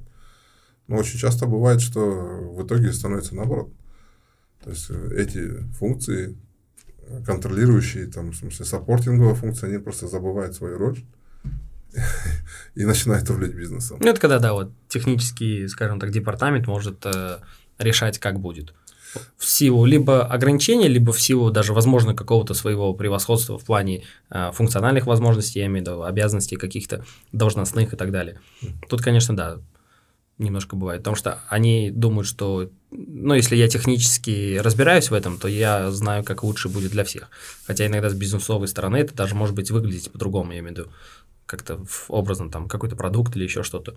Технически он может красиво выглядеть, а вот уже на продуктиве быть немножечко в другом виде. Или не нужен, просто не нужен. И потом зачастую, да, они рассказывают, повторюсь, что для меня это важно. То есть ты приходишь, допустим, к технарям, там, допустим, к юристам или к финансистам. Я хочу сделать вот это. Так нельзя. Да. Окей, хорошо. А так можно? Нет, так тоже нельзя. А вот так вот можно? Нет, так тоже нельзя. Слушайте, ребята, а можно мы наоборот? В смысле, скажите, как можно? Я так хочу вот этого добиться, да. Вы мне расскажите, как это можно. И проблема, когда... То есть, хорошо, когда есть такие, действительно. То есть, я не говорю, что там все и всегда. То есть, есть хорошие технари, есть хорошие юристы, есть хорошие, которые понимают, что да, нужно помочь бизнесу. Я эксперт в этой области, я должен помочь ему сделать то, что он хочет. И это моя, то есть, ответственность, мои скиллы, мои навыки, я должен помочь. Это классно эти. Но, к сожалению, как бы это часто это исключение нам просто становится. Да, редкость бывает такое, да. Причем то есть, контролинговые функции, они тоже не с пустого места. Окей, была одна ошибка, была вторая ошибка, была третья. В итоге, то есть, структура построена управление так, что закручивает. Окей, было несколько юридических ошибок, которые для компании было больно. В итоге, ну, хорошо, как бы мы несколько раз ошиблись, хорошо, что делать? Ну, надо усилять эту функцию, надо, в смысле, эти контроль усилять. И в итоге ты закручиваешь гайки настолько, что то есть, бизнес начинает задыхаться, потому что рулят юристы, которые, ну, и они тоже не на пустом месте. Смотри, нельзя, ты ошибешься. Все через меня. Я должен говорить да или нет, там, хорошо. А потом, да. Как бы, и в какой-то момент, там, тонкий момент, а мне вот это вот не очень нравится, есть риски. Слушай, ну объясни, дорогой, какие риски, как хеджировать риски. И окей, риск вот такой, в смысле, хорошо, я готов идти на риск. Да мне, то есть я юрист, мне без разницы, идешь на эти риски, нет. Я окей, не ставлю. То есть, а процедура заточена так, что чтобы ты запустил этот продукт, ты должен получить мое добро. А я не обязан тебе отчитываться, в смысле, почему я сказал нет. Я просто говорю нет, и все, я не ставлю свою визу, не ставлю свою подпись. И все, твой продукт не выйдет, но хоть ты тресни. Потому что мне дали такую функцию, такую полномочия. Почему мне дали такую функцию, такую полномочия? Что когда-то несколько раз ошиблись, то есть, и мне потом... Как представитель юридической функции сказать, слушай, закручивай гайки, потому что вот это вот повторилось. Другого нету, другого, да. Да, несколько ошибок. Не из-за того, что я злой, не из-за того, что я там ненавижу тех, кто там в бизнесе работает и так далее. Нет, вот меня изначально приучили, ты тут контролер, ты тут, смотри, несколько раз мы падали, несколько раз мы ошибались, вот теперь твоя задача, чтобы мы так не падали. Ну, если это моя задача, то есть, моя задача именно такая, моя задача не продать больше продуктов и услуг, не сделать так, чтобы потребители были довольны. А моя задача именно это. Вот, и это, кстати, одна из проблем трансформации тоже, в смысле, почему? Вот, почему они не гибкие? Потому что вот они поделились на функции. То есть, большая корпорация – это всегда и много. У них сложно их забрать, скорее всего. Да, и забрать очень сложно, потому что я ощущаю, а как это, в смысле, что значит у тебя в команде должен быть юрист отдельно? А мы здесь на что тогда юридический департамент, я целый директор? Ну, допустим, в смысле, вот предположительно. Или да. Что значит у тебя должен быть бухгалтер? Так не бывает. Бухгалтер сидит в финансовом там, департаменте в отделе бухгалтерии. Можно я вот посижу их рядом? Потому что в моем продукте очень часто, в смысле, требуется вот юридическая экспертиза. Я не хочу бегать через. То есть, это усложняет процесс, это долго. Ну, да, время элементарно. А здесь, вроде, в смысле, все же нормально, логично же, но функции, каждая функция занимается своим, правильно? Логично, в смысле, юристы занимаются юридическим вопросом, технари, технологическими продажами, продавец, маркетинг продвигает. Мне вот интересно, станет ли когда-нибудь Сбер также еще и сотовым операторам, потому что он настолько развил свою экосистему, разные виды, начиная там от устройств для, образно, Zoom и так далее, заказов там каких-то продуктов домой, и вплоть до и консультантов, и банка, и кредитов, и там всяких платежных предложений, да, очень большой такой. Мне кажется, им сейчас не хватает конкретно только вот сотовых. И, причем мы же понимаем, что там даже те же сотовые могут просто подразделиться, то есть там через 10-15 лет может существовать просто сотовый оператор, как сейчас они, то есть у каждого сотового, у большинства сотовых операторов в нашей части мира, по крайней мере, я владею всем. Сеткой самой я ее строю, потом на ней я продаю свои услуги. Вполне же может статься, что будет единая какая-то большая инфраструктурная, то есть неважно какой-то сотовый оператор, по всей стране существует там, не знаю, 10 тысяч базовых станций. И, я думаю, к этому должны прийти. Да, вот в итоге, если к этому придут, то, возможно, это коммодитизируется. То есть, если будет одна большая такая инфраструктурная компания какая-то там, или пара больших инфраструктурных компаний, то все остальные сверху, то есть, уже не важно, какие игроки. То есть, может быть, любой будет в состоянии там, через 10 лет открыть сотовую компанию, небольшую свою. Потому что есть большая инфраструктура, она, ей без разницы, она дает сигнал всем. Доступ. То есть, доступ. А в итоге вы заходите туда.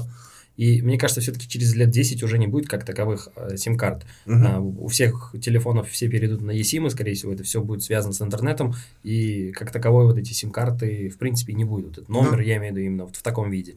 Мне кажется, от этого все уйдут, уже потихонечку переходят на eSIM, и все-таки, очень надеюсь, по крайней мере, что через лет 10-15 у нас будет такой небольшой скачок, по крайней мере, вообще в развитых странах, дай бог, у нас тоже так это будет, чтобы мы не опаздывали и потом догоняли, а чтобы мы сразу были наравне. А подскажите, в какой стране или в какой компании вы бы еще хотели поработать в будущем? Потому что если у вас такой большой опыт, наверняка вам нравятся какие-то испытания, переезды, что-то вот новое, да, вот такое, окунать себя в такие, выходить из зоны комфорта. Какие у вас есть, может быть, на примете или какая-то, может, мечта, что-то в этом духе? Мечта хотелось бы в дальнем зарубежье, то есть хотелось бы поработать, Европа, Силиконовая долина. Еще дальше. Это мечта. А что касается что-то во мне сидит, наверное, не знаю что. И вот я иногда, то есть когда рефлексируешь и пытаешься задумываешься, думаешь, а почему Телеку, то есть сам себе задаешь вопрос. Потому что почти 15 лет там 6 стран, да. То есть это ты меняешь, почему тебе не сидится. Пытаюсь это романтизировать сам для себя или как-то там подвести под это какой-то там рациональный граунд, и думаешь, окей, я цифровой кочевник. Мои предки, тысячи лет так жили, вот так, без конкретной привязки, очень мобильные. Значит, вот эти гены тоже работают, и в тебе это выразилось. А теперь технологии, всеобщая глобализация и то, что рынки, границы стали более прозрачными, это позволяет мне искать. И мне нравится новый, то есть, что скрывать, мне нравятся новые ощущения, новые впечатления, там, новые люди, новые страны.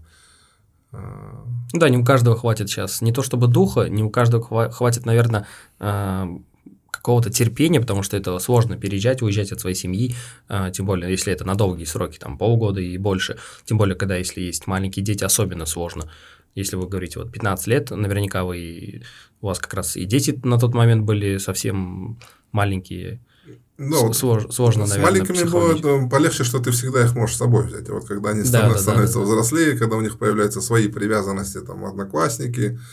Не хочешь их выдергивать из этой жизни. И им тоже некомфортно, не очень комфортно. И поэтому ты начинаешь думать, а будет ли комфортно им.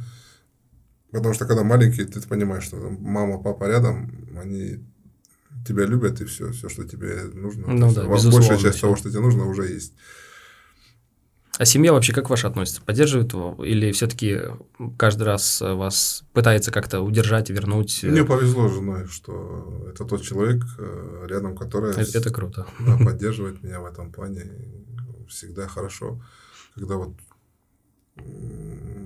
когда были собеседования, когда процесс был сюда перейти, я прихожу, говорю, окей, Ташкент, что ты думаешь? Интересная страна, интересный город. Нет такого, куда ты опять собрался, и так далее, что тебе опять не сидится. Без этих, да, зачем тебе опять куда-то? Да, конечно, этой риторики всей, слава богу, нет, за что я как бы благодарен очень, в смысле, своей семье. Это круто, да. Это действительно... А здесь как бы, да, без крепкого тыла вот так. Либо ты должен быть одиночка, совсем безбашенный, тогда уже без разницы, да, ты плывешь там, то есть неважно, куда тебя забросит, потому что ты сам на себя только рассчитываешь и отвечаешь только за себя. А когда семья, конечно, да, важно, чтобы они понимали, важно, чтобы был крепкий тыл. Ну и да, они смотрят на меня, не понимают, в смысле, что я сейчас, я доволен, что мне это нравится. И тоже счастлив. Да, тоже поэтому я думаю, что во многом понимают, что если меня этого лишить, может быть... Может, вы как-то руки можете опустить. Да, да, может быть, сложнее будет, если я буду сидеть на одном месте. Даже, возможно, на это и видео, что когда там... Это не значит, что у меня всегда все успешно было, я там из стороны в сторону качаю. Иногда бывает, и она в эти моменты, наверное, наблюдала, как я начинаю заводиться, сидя на одном месте, возможно. Ну, это хорошо, когда именно с поддержкой семейной, это прекрасно. Просто у некоторых, скорее всего, многие не могут уехать по этим причинам, что их как-то удерживают, некоторых чуть ли не насильно удерживают в связи там с какими-то менталитетными, да, скажем так, устройствами вообще наших людей. Это не обязательно узбеки, это могут быть и русские, и любые вообще национальности, татары, неважно. Потому что они уже здесь живут, они уже к этому привыкли, что где ты родился, там пригодился, и туды, и сюды. И боятся, скажем так, отпустить детей там, на учебу даже в Европу. Сейчас, слава богу, немножко это упрощается, многие уезжают и даже по своему желанию переезжают. У меня даже многие одноклассники уехали за границу, кто-то в ближнее, там, России и так далее, кто-то в Европу, еще дальше. Так что это тренд, да. Я очень тоже рад, что у нас границы становятся чисто такими для галочки, скажем так, какие-то для нас не сильно заметные. Так что это круто. И мне кажется, там надо, когда один раз ты попробовал, у тебя получилось, потом второй раз уже легче. Причем, как бы, вот я вспоминаю там первый свой опыт, он был неуспешный, я сбежал буквально, то есть я не выдержал. Я сказал, все, хватит, я поехал домой. Мне здесь все уже, ну здесь вот, в смысле, это точно не то, что я хочу, я уехал домой. Дома я просидел полгода и опять сорвался второй раз. Несмотря на то, что первый опыт был болезненный. А второй раз уже было легче. На третий раз... Это как бы на 5-6. Вообще, да. Да. Ну и потом надо понимать, что я не просто уезжаю, я ищу, то есть я уезжаю, где светит хорошая возможность, хороший потенциал. Ну, и, где интересно именно. Да, да, и хорошая оплата, что тоже важно. То есть, ну, понимать, что разумеется. Да, я, чтобы не было такого образа, что мне там рыцарь без страха и упрека, да. И там вот ведомый такой, там бродяжечь какой-то звездой. Нет, то есть я действительно ищу интересные вещи, интересные проекты и хорошую оплату. Ну, это да, это разумеется, потому что как раз вот подведу к следующему вопросу. У нас сейчас появляется большое количество профессионалов, которые приезжают из-за границы, и вот таких людей называют экспатом. Как вы к этому относитесь, когда вас называют экспатом? Просто некоторые неправильно его трактуют. Да, нормально, но возможно, в смысле, само слово «экспат», я предпочитаю, что да, я наверное, какой-то цифровой номад. Я гастарбайтер. Ну, хотите экспат, окей, хорошо. Просто некоторые экспата интерпретируют как именно гастарбайтера, что самое странное. Хотя, ну, и также и гастарбайтеров экспатом не назовешь. Это все-таки совершенно разное. Тут, скорее всего, идет разделение по оплатам. То, что экспаты, как правило, получают зарплаты намного, ну или как минимум на какой-то определенный уровень выше, чем местный человек, который здесь работает на той же должности, на тех же там условиях и так далее. Просто из-за того, что у этого экспата есть опыт, у него есть, как правило, скорее всего, какой-то международный или другой опыт других стран, он может его применить, может как-то подсказать. Вот. А гастарбайтеры – это все-таки, как правило, низкооплачиваемая работа. Ну да, ну и это тоже, наверное, восприятие. Я, честно говоря, не вижу ничего там, какого зазорного, то есть в том же быть гастарбайтером. Для меня гастарбайтеры – это люди, которые… Ну, всеми силами пытаются как-то свою семью прокормить. И да, это… И это их не принижает. Да, причем в подавляющем большинстве это как бы очень трудолюбивые люди, которые много работают. В смысле, там какие-то вещи, то есть для себя, ограничивать себя в очень многих вещах и имеет силу, чтобы вот, несмотря на все эти ограничения, продолжать. Ну, если, конечно, если больше 10%, там, по-моему, порядка 14% нашего ВВП, это переводы трансграничный. И я не уверен, что все там 100% денег это от гастарбайтеров, но подавляющее большинство это, скорее всего, от тех, кто вынужден ехать за границу, в ближнее, дальнее зарубежье и работать там да, на разных абсолютно работах. Да, это здесь, а тем более, что я-то со страны, где 30% ВВП составляет переводы, и да, где да, ну, почти 20% населения взрослого труда. Ну, если вообще взрослая трудоспособная брать, точно 20, не менее 20%, в принципе, перманентно где-то за границей. Да, за границей. И поэтому у меня, наверное, отношение к слову этому. То есть, окей, называйте экспатом, хорошо, называйте цифровым там, номадом, окей. Гастарбайтер тоже файн. У нас сейчас просто в последнее время очень так, не сказать, что модно, мне кажется, это все-таки компании местные, как маленькие, так и большие, именно преследуют цель получить благодаря этому экспату именно опыт какой-то, чтобы чтобы опыт получили его сотрудники, нижестоящие и выше тоже стоящие. Поэтому они очень много экспатов привлекают и завлекают их хорошими деньгами, потому что, разумеется, человек, который неплохо живет там образно в России, в Украине, в Беларуси или где-то в Европе, он там не поедет, допустим, за какую-то там оплату, там $1000, да, к примеру, он не поедет за эти деньги, он, скорее всего, поедет на более привлекательные условия, особенно, когда им предлагают релокацию с семьей, со всей полностью, там, понятное дело, что уже для компании идут совершенно другие, скажем так, расходы. Ну, вот здесь вот как раз хотел спросить, а не сталкивались вы с какими-то сложностями, скажем так, в коммуникациях с коллегами, с кем вот вы непосредственно работаете, как у нас, так и, может быть, в других странах? Нет, особо не сталкивался. Мне везло, что я приходил, наверное, в компании достаточно большие, там подготовленные, ну и, по крайней мере, лично не сталкивался. Да, где-то там люди разные бывают, какие-то слухи, шепотки там где-то, но чтобы в лицо, чтобы я сталкивался, да ты тут. Какое-то презрение, да, слава, такое нет, адекватные люди. Слава богу, такого потому что нет. В России, я думаю, что такое могло быть. И просто недолго там жил в детстве, и я помню, насколько злые там люди на всех, скажем так, уровнях жизни. Угу. И во всех возрастах, к сожалению. Там от мала до велика все какие-то, особенно к приезжим, они их просто ненавидят. При том, угу, что если убрать всех приезжих, то, не знаю, навряд ли все пойдут работать дворниками, доставщиками, там, водителями и так далее. В быту, наверное, там за долгие годы, да, бывали, наверное, кейсы, но как-то я на них внимания сильно не обращаю. То есть, и причем, ну и потом я зачастую, в смысле, да, я веду себя тоже как гость, как бы нормальный, порядочный гость в чужом доме. Там, даже если тебя пригласили, даже хозяева радушные, то есть, есть какие-то рамки и правила, и приличия, которых ну, да, ты придерживаешься. Я всегда этого придерживался и такого сильного давления не испытывал. Для меня вообще то, что однозначно, что если много экспатов в стране, вот с точки зрения страны, для меня это понимание, что страна бурно развивается сейчас. Потому что я служу по бизнесу, когда ты привлекаешь зачастую экспатов. Зачастую ты привлекаешь их на этапе бурного роста. Ну да, чтобы развитие. Ты настолько растешь, тебе быстрее нужно, то есть, получать ресурсы там, в виде людей, знаний, скиллов там, и так далее. И ты высасываешь весь местный рынок. И ты начинаешь еще и вытягивать, потому что это очень быстро. Ты притаскиваешь людей, которые скиллы, ресурсы и знания, которые ты очень быстро можешь импортировать, которые помогут твоему бизнесу. Если это масштабировать на страну, то у меня ровно такое же ощущение. То есть, страна открылась, она развивается, и это означает, что эта страна в целом, если можно ее брать, она много учится. Следующий вопрос связан с тем, в какой стране вам больше всего понравилось жить и работать. Из всех, вот где вы на территории СНГ, как минимум, работали? Наверное, комфортнее всего мне было, ну, кроме своей страны, мне комфортнее всего в Казахстане, наверное, было, в Алмате именно, то есть, окей, давайте даже Казахстан, это Алмата, да. Потому что я работал там и в других городах, но именно Алмата, горы близко, в смысле, так же, как и в Бишкеке, во многом, то есть, напоминает, иногда моментами я даже разницы не замечал, казалось, что я там у себя дома. Во многом схожи были там менталитет, культура, еда и так далее. Ну и в том числе, потому что очень недалеко ездить. Да и как-то она запала в душу, наверное, Алмата сама. Красивый город, и с удовольствием всегда возвращаюсь туда. А кухня какая больше вам? Кухня?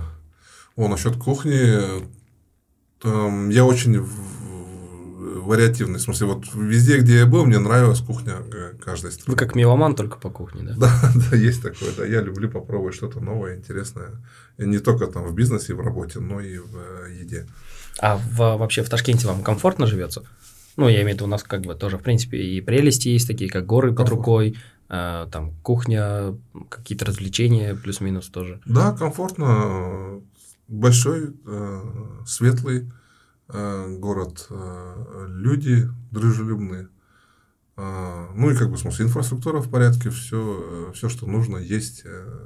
Может быть, иногда там, собственно, не в таком широком выборе.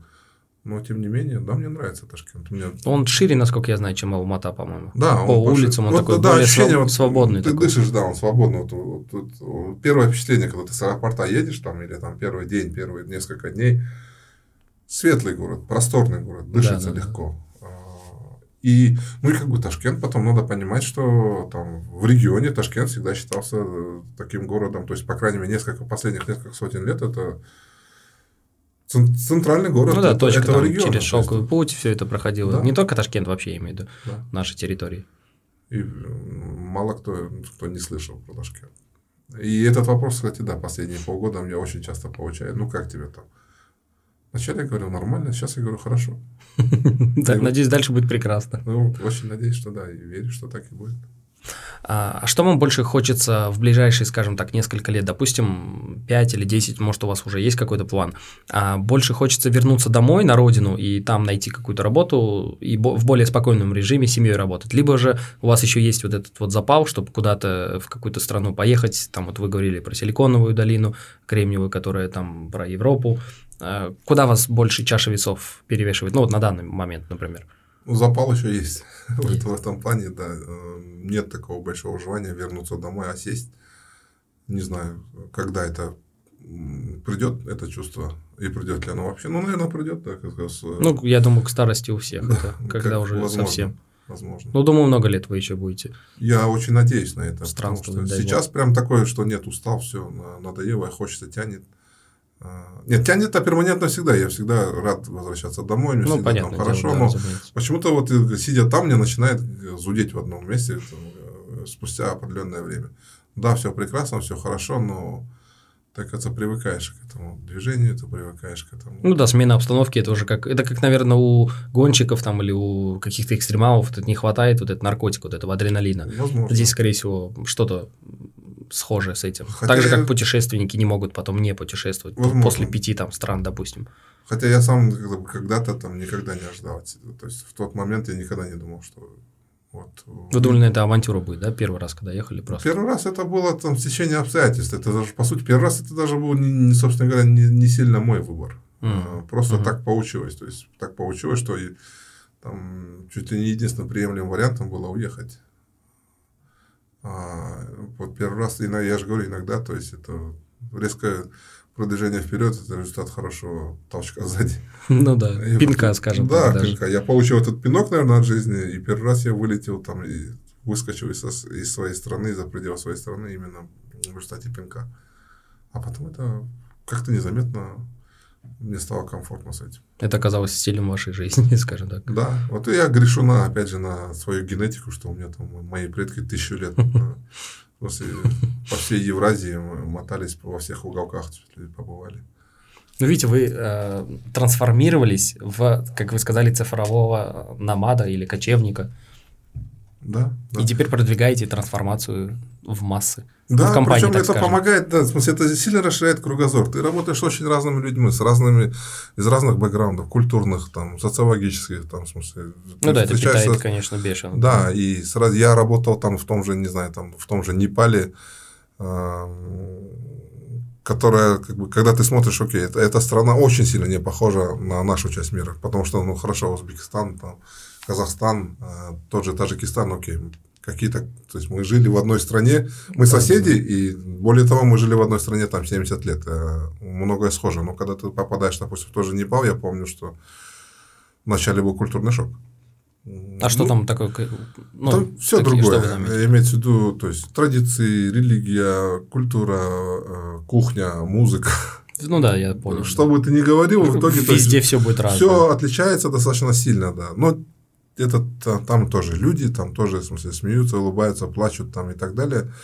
Но ко многим вещам они относятся по-другому. То есть, там тот же Непал, это очень бедная страна. Но при этом, если вот я более чем уверен, если мерить там какой-то индекс счастья, люди довольны. Запросы не сильно высокие. То есть, да. Ну, живут по возможностям, наверное, как-то поэтому у них. Да, даже когда попадаешь в их трущобы, ты не видишь злобных лиц каких-то. В смысле, что удивляет, люди улыбаются, доброжелательно, хотя, то есть, это трущобы, это люди, которые живут очень бедно. Дело в том, что они не видели лучшего, поэтому они, как сказать, им не с чем сравнивать, скорее всего. Есть такие, да, может ситуации. Быть и так. В том числе, да, это и психология, и это в том числе какая-то часть еще и религиозная, это тоже на них, наверное, влияет. Да, что надо по возможностям жить, что надо стараться, не сказать прям бедничать или бедно жить, а стараться как-то себя ущемлять, что это все равно приветствуется во многих религиях, я, насколько помню, там в разных фильмах даже это изображалось, то, что все религии стараются сказать человеку о том, что будь очень скромен, очень вообще минимально, что ты хочешь вообще, и из этого минимально проси, чтобы ты как-то, скажем так, не переедал, не было вот этого пере-что-то, да? Чтобы ты не переусердствовал в своих желаниях. Я смотрел на те же трущобы, глядя на это, я понимал, что если бы это было в моей стране, то я бы в таких трущобах было бы небезопасно ходить. Да, понял. А там не было такого чувства. То есть, там не было такого, что сейчас вот кто-то вылезет и ограбит. Или еще что-нибудь сделает. Потому что этим людям терять нечего, собственно говоря. Да, у них уже. Да, и вообще... Да, это как какой-нибудь, наверное, совсем-совсем... такой плохой район в Чикаго, я не знаю, почему у любого, по-моему, человека первая мысль — это Чикаго, просто из-за фильмов, из-за каких-то вот таких вот, что именно черный район, где там просто каждый второй с пистолетом, каждый третий наркоман, скорее всего, то, что бедность тоже у них очень такая заметная. Именно вот, и при том, что через 10 километров или 5 километров от этого же места могут быть роскошные особняки. Это то же самое, как в Индии, наверное, да. Где здесь особняк трехэтажный, а на противоположной стороне через 5-10 метров живет там люди в коробках живут. И для них это нормально, они не считают это плохим. Может быть, им хотелось бы жить в этом доме, скорее всего, хотелось бы, но они сами знают, что у них там, у них же намного все это сложнее. Касты, это все, что у них чуть-чуть по-другому это все настроено. И уже это поколениями целыми. Да, и возвращаясь вот к самому, то есть, вопросу, разные страны, разные люди, разные культуры, и вот этот вес, то, что называют diversity, разнообразие, многообразие, на тебя тоже откладывает отпечаток. То есть, ты более открытый становишься. Ты, окей, хорошо. Кто-то делает вот так. Нормально, что он делает. В смысле, несмотря на то, что как так же нельзя делать. В другой стране это окей, типа того, да? Да, потому что ты видел, что ты уже понимаешь, что ты сталкиваешься с очень многими, слушайте, а у нас это не так, здесь тоже прикольно. А вот так вот тоже, оказывается, можно делать. И потом, когда ты в жизни, в бизнесе, то есть, сталкиваешься с какими-то другими моделями, у тебя мышление становится более дивергентное, наверное. И нету шока, да, вот этого? Да, и нету шока, окей, файн, хорошо. И что? В смысле, хочет он так, и пусть и делает так. В итоге, какой результат? Давайте посмотрим на результат. Не важно, как он это делает, а что из этого пользуется. Если применительно к бизнесу, файн, вот он решил так. Давайте посмотрим, если результат хороший, да пусть как хочет делать. То же самое возвращаясь. То есть, у меня в той же старой школе хорошо, допустим, там зарплата, давайте поставим $1000. На рынке зарплата на эту позицию, допустим, там $700 или 800. Этот человек просит 1000. У меня мысленная логика будет хорошо, да, это там на 20% выше рынка, но мне важно, чтобы этот человек приносил результат. И тут я сижу и спорю с кадровиком, даже это не HR, а кадровик говорит, слушай, а он отработает это $1000?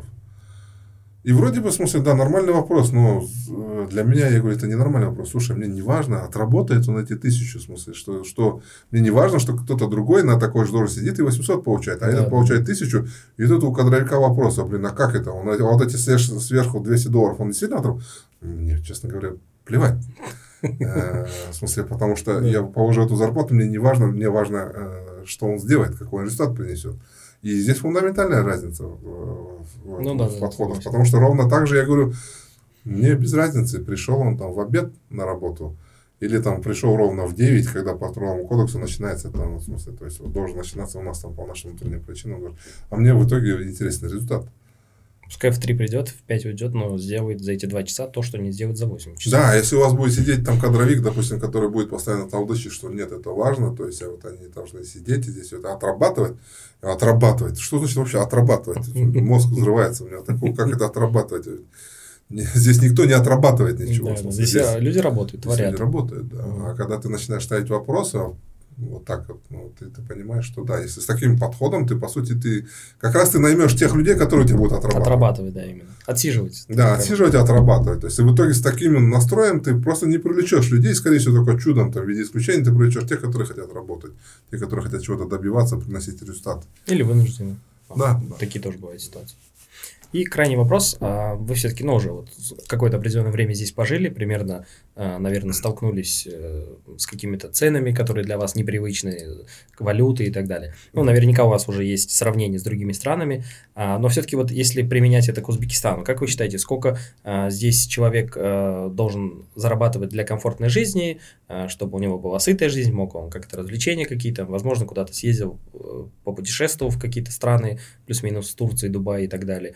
По вашему мнению, комфортно не жировать, как говорится, но и не ущемлять себя везде, где это возможно? Повторюсь, что непростой вопрос. Сложный в плане, потому что у всех разные требования, у всех, то есть, разный уровень комфорта. Кому-то и 10 тысяч долларов будет мало, а кто-то будет и на 100 долларов, в принципе, доволен и счастлив. Вот, как бы, возвращаясь к тому же непальскому примеру, люди живут в полном мире и согласии с собой, при этом зарабатывая очень мало. Поэтому сложно оценить. И я могу на глаз примерно оценить, что да, если вот в рейтинге, ну, в рейтинге цены и дороговизны города, да, в смысле, в регионе, в котором я там плотно работал, самая дорогая это Алмата. После Алматы Ташкент и потом Бишкек. А Бишкек еще дешевле?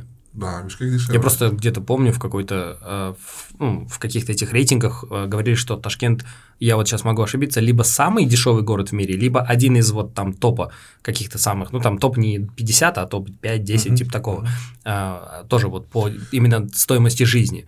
Разрыв не сильно большой, но мне кажется, Ташкент немного дороже, чем Бишкек. Ну да, скорее всего, там и небольшая разница. Да, и мне кажется, что здесь, что я точно заметил, здесь достаточно быстро страна развивается, растет и меняется. То, возможно, тем людям, которые здесь давно живут и погружены, это не так сильно заметно, потому что... Нет, очень заметно. Нам заметно? Как раз-таки еще больше заметно. Ну, то, что за последние лет 5 и начиная от дорог, ну, заканчивая, у нас, сколько я помню себя, на Юнусабаде метро после Бадамзара станции там дальше, они просто 20 лет так и не строились, они просто были закупорены и все. А не так давно их начали достраивать, возобновили строительство, построили там целую новую ветку большую, да, пускай она иногда что-то у нее ломается и так далее, но хорошо хотя бы людям, тем, кто с Сергелей или с Кулюка едет, у них теперь появилась еще как бы возможность доехать до центра относительно без пробок, относительно быстро, я имею в виду, тот же, ну, вот, метро и так далее.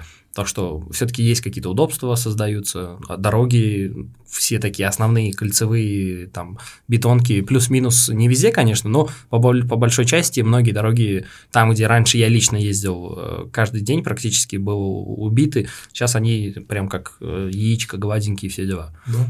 Так что это есть такое, да. Ну и, наверное, вот этот настрой, там, восприятие, вернее, зависит от настроя, потому что недавно у меня тоже была дискуссия, я говорю, слушайте, ну вы очень хорошо развиваетесь, очень быстро, там,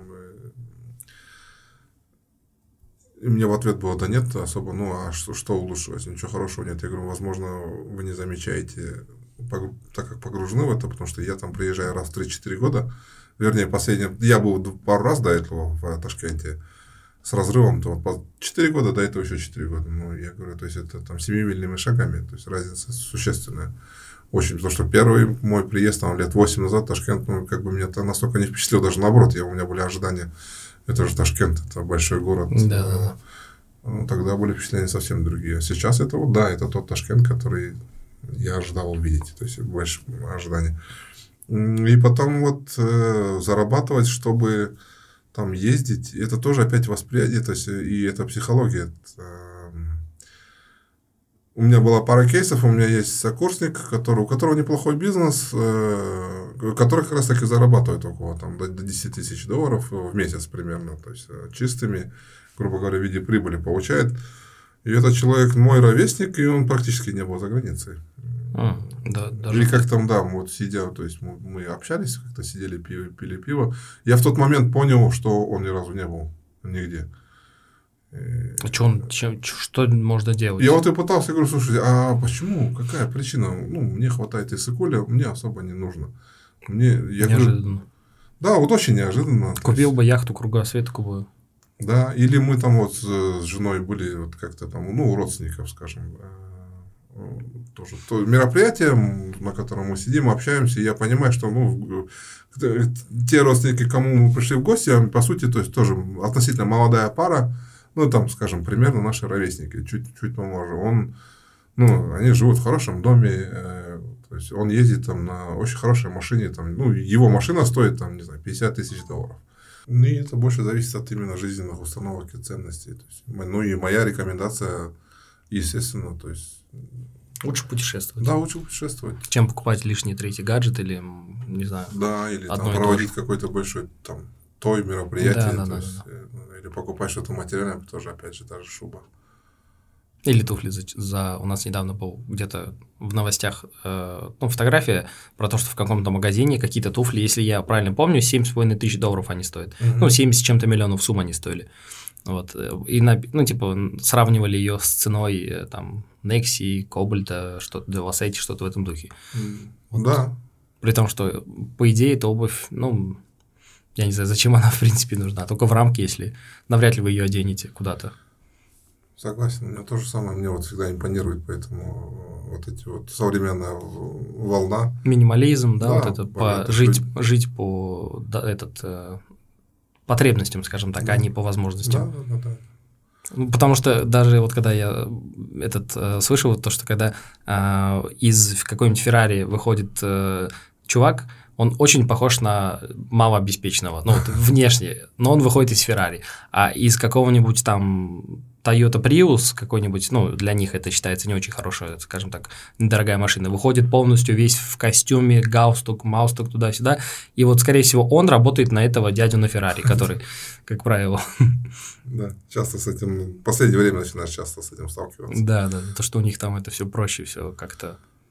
Ну, и да, тоже, в смысле, туфли или там...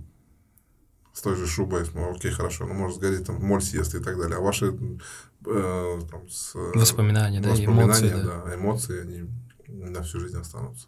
Ну, да, давайте тогда подведем итог. Скажите, какой для вас, по вашему мнению, по крайней мере, просто я обычно спрашиваю этот вопрос у тех, кто здесь живет, и они примерно называют определенную цифру. Мне просто интересно, как на это смотрит, скажем так, человек, который здесь постоянно не живет, и, возможно, там у него совсем другие расходы. В плане там привычек, кухни, там какой-нибудь, вот, не знаю, там сигареты, алкоголь, снятие квартиры или что-то в этом духе. Вот. Сколько экспатов, например, вот так можно сказать, достаточно денег, чтобы, я не говорю, сколько он должен зарабатывать, а сколько ему достаточно денег, чтобы здесь жить. А от этого уже можно отталкиваться насчет зарплаты. Достаточно, чтобы жить, мне, в принципе, то есть, так как я сейчас на данный момент один, мне очень не сильно много, я примерно прикидывал, где-то 1500 долларов я укладываюсь по большому счету. Это вы имеете в виду на ежемесячные, скажем так, расходы здесь, да, на проживание, да, это съем, питание, еда, да. Самые базовые расходы это квартира, то есть еда, что еще, в принципе, то есть. Развлечения какие-то там. Да, и развлечения по большей части, да, то есть ходить попить пиво там или сходить там в ресторан раз в неделю. 1500-2000. Это расходы. Да, у нас как раз-таки мои предыдущие гости говорили такие доходы, но вот это все-таки разница между теми, кто здесь живет, это, скорее всего, имеется в виду, что, как мы говорили тоже с гостями предыдущими, что это имеется в виду, что у вас есть, скорее всего, жилье свое, Mm-hmm. Это как бы квартира, то, что вы ее не снимаете, вы в ней от родителей или как-то так досталось. Потому что если снимать, то, конечно, да, это прибавляется баксов, от 300 до 500, наверное, в среднем, mm-hmm. если человек местный. Вот. Ну и плюс, конечно, питание, вот это все, как бы у всех разное. Потому что многие это дома стараются готовить. Я сомневаюсь, что... Нет, да, я очень редко готовлю. Что вы любите, да. Я бы тоже жил один, я бы тоже навряд ли вообще в принципе бы готовил. Живу я в центре города, питаюсь я точно не дома, в смысле, то есть не готовлю дома. Да. И да, вот когда я так подвожу свои расходы, плюс какие-то развлечения. Да, конечно. И это выходит мне примерно 1500. Да, это неплохо. У нас многие, я же повторюсь, что многие стремятся к такому доходу, потому что это, учитывая местных, тех, кто здесь живет, mm-hmm. и имеет некоторые квартиры и машины какие-то. Вот. Как раз-таки мои гости говорили, что на человека... От 1000 до 1500 это доход. Это чтобы и жить комфортно, и жилье туда-сюда. А если с детьми, то уже побольше. Да, значит. Это по-любому, да. Если дети, наверное, заметно вырастет. А так 1500, да, достаточно комфортно. Я считаю, что, в принципе, я кушаю хорошо, живу в неплохой квартире. И грех жаловаться на какие-то развлечения. Интересно, неплохо провожу время. Очень необычный опыт, скажем так, от вас услышать про мнение, скажем так, экспата, который живет здесь, потому что никто обычно таким форматом не мыслит, все это практически живут здесь, у всех есть какие-то территориальные возможности, я имею в виду, где остановиться или еще что-то. Многие у нас, кстати, очень многие до сих пор ездят они живут за городом, допустим, в пригородных к Ташкенту, там какие-то поселения, допустим, это могут быть какие-то поселки или какие-то, типа как вот Черчик, например, да, и многим из них не то чтобы удобно, им, наверное, хотелось бы жить в Ташкенте, но им либо кусается цена аренды, либо просто элементарно, я бы, например, если бы жил, допустим, в Черчике или где-нибудь рядом с Ташкентом, я бы каждый день ездил бы домой, мне комфортнее с семьей, но некоторые также есть, я знаю, даже во времена института, они с Черчика, с других городов, они здесь снимали квартиру, здесь жили. Так что здесь больше, наверное, от человека зависит, кому как удобнее, кому как нравится жить. Да, поэтому и вопрос такой, что да, я знаю и тех, которые, не в Ташкенте знаю, но когда я сравнивал, мне говорили, что окей, как ты можешь жить на эти деньги? А запросы-то не сильно большие, потому что те же развлечения... Очень много развлечений, я много читаю, для меня чтение очень хорошее развлечение. То есть я не такой, что каждый день или несколько раз в неделю, я просто устаю, в смысле, от такого отдыха, поэтому у меня спокойно. Может быть, в этом я и отличаюсь, наверное. Спасибо большое вам за беседу, за очень необычный опыт, который я от вас услышал, много необычных историй. Спасибо, что пришли в гости, надеюсь, еще мы с вами, возможно, где-то на Agile метапах встретимся, очень бывают интересные темы, и тогда вас было тоже очень интересно слышать про трансформации. Поэтому благодарю вас за внимание, за участие, и желаю успехов в вашей работе, и чтобы ваша семья почаще вас видела.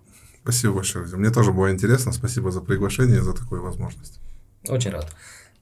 Уважаемые зрители и слушатели подкаста про финансы, спасибо вам за внимание. Смотрите ролики на YouTube и слушайте на удобной для вас подкаст-площадке. Если у вас есть какие-то вопросы, может быть, темы, которые вас интересуют, чтобы обсудил с кем-нибудь из гостей, обязательно пишите в комментариях или можете писать в Telegram. Контакт указан во всех выпусках. Спасибо вам за просмотр, за реакции. Рад стараться. Всем счастливо и до свидания. До свидания.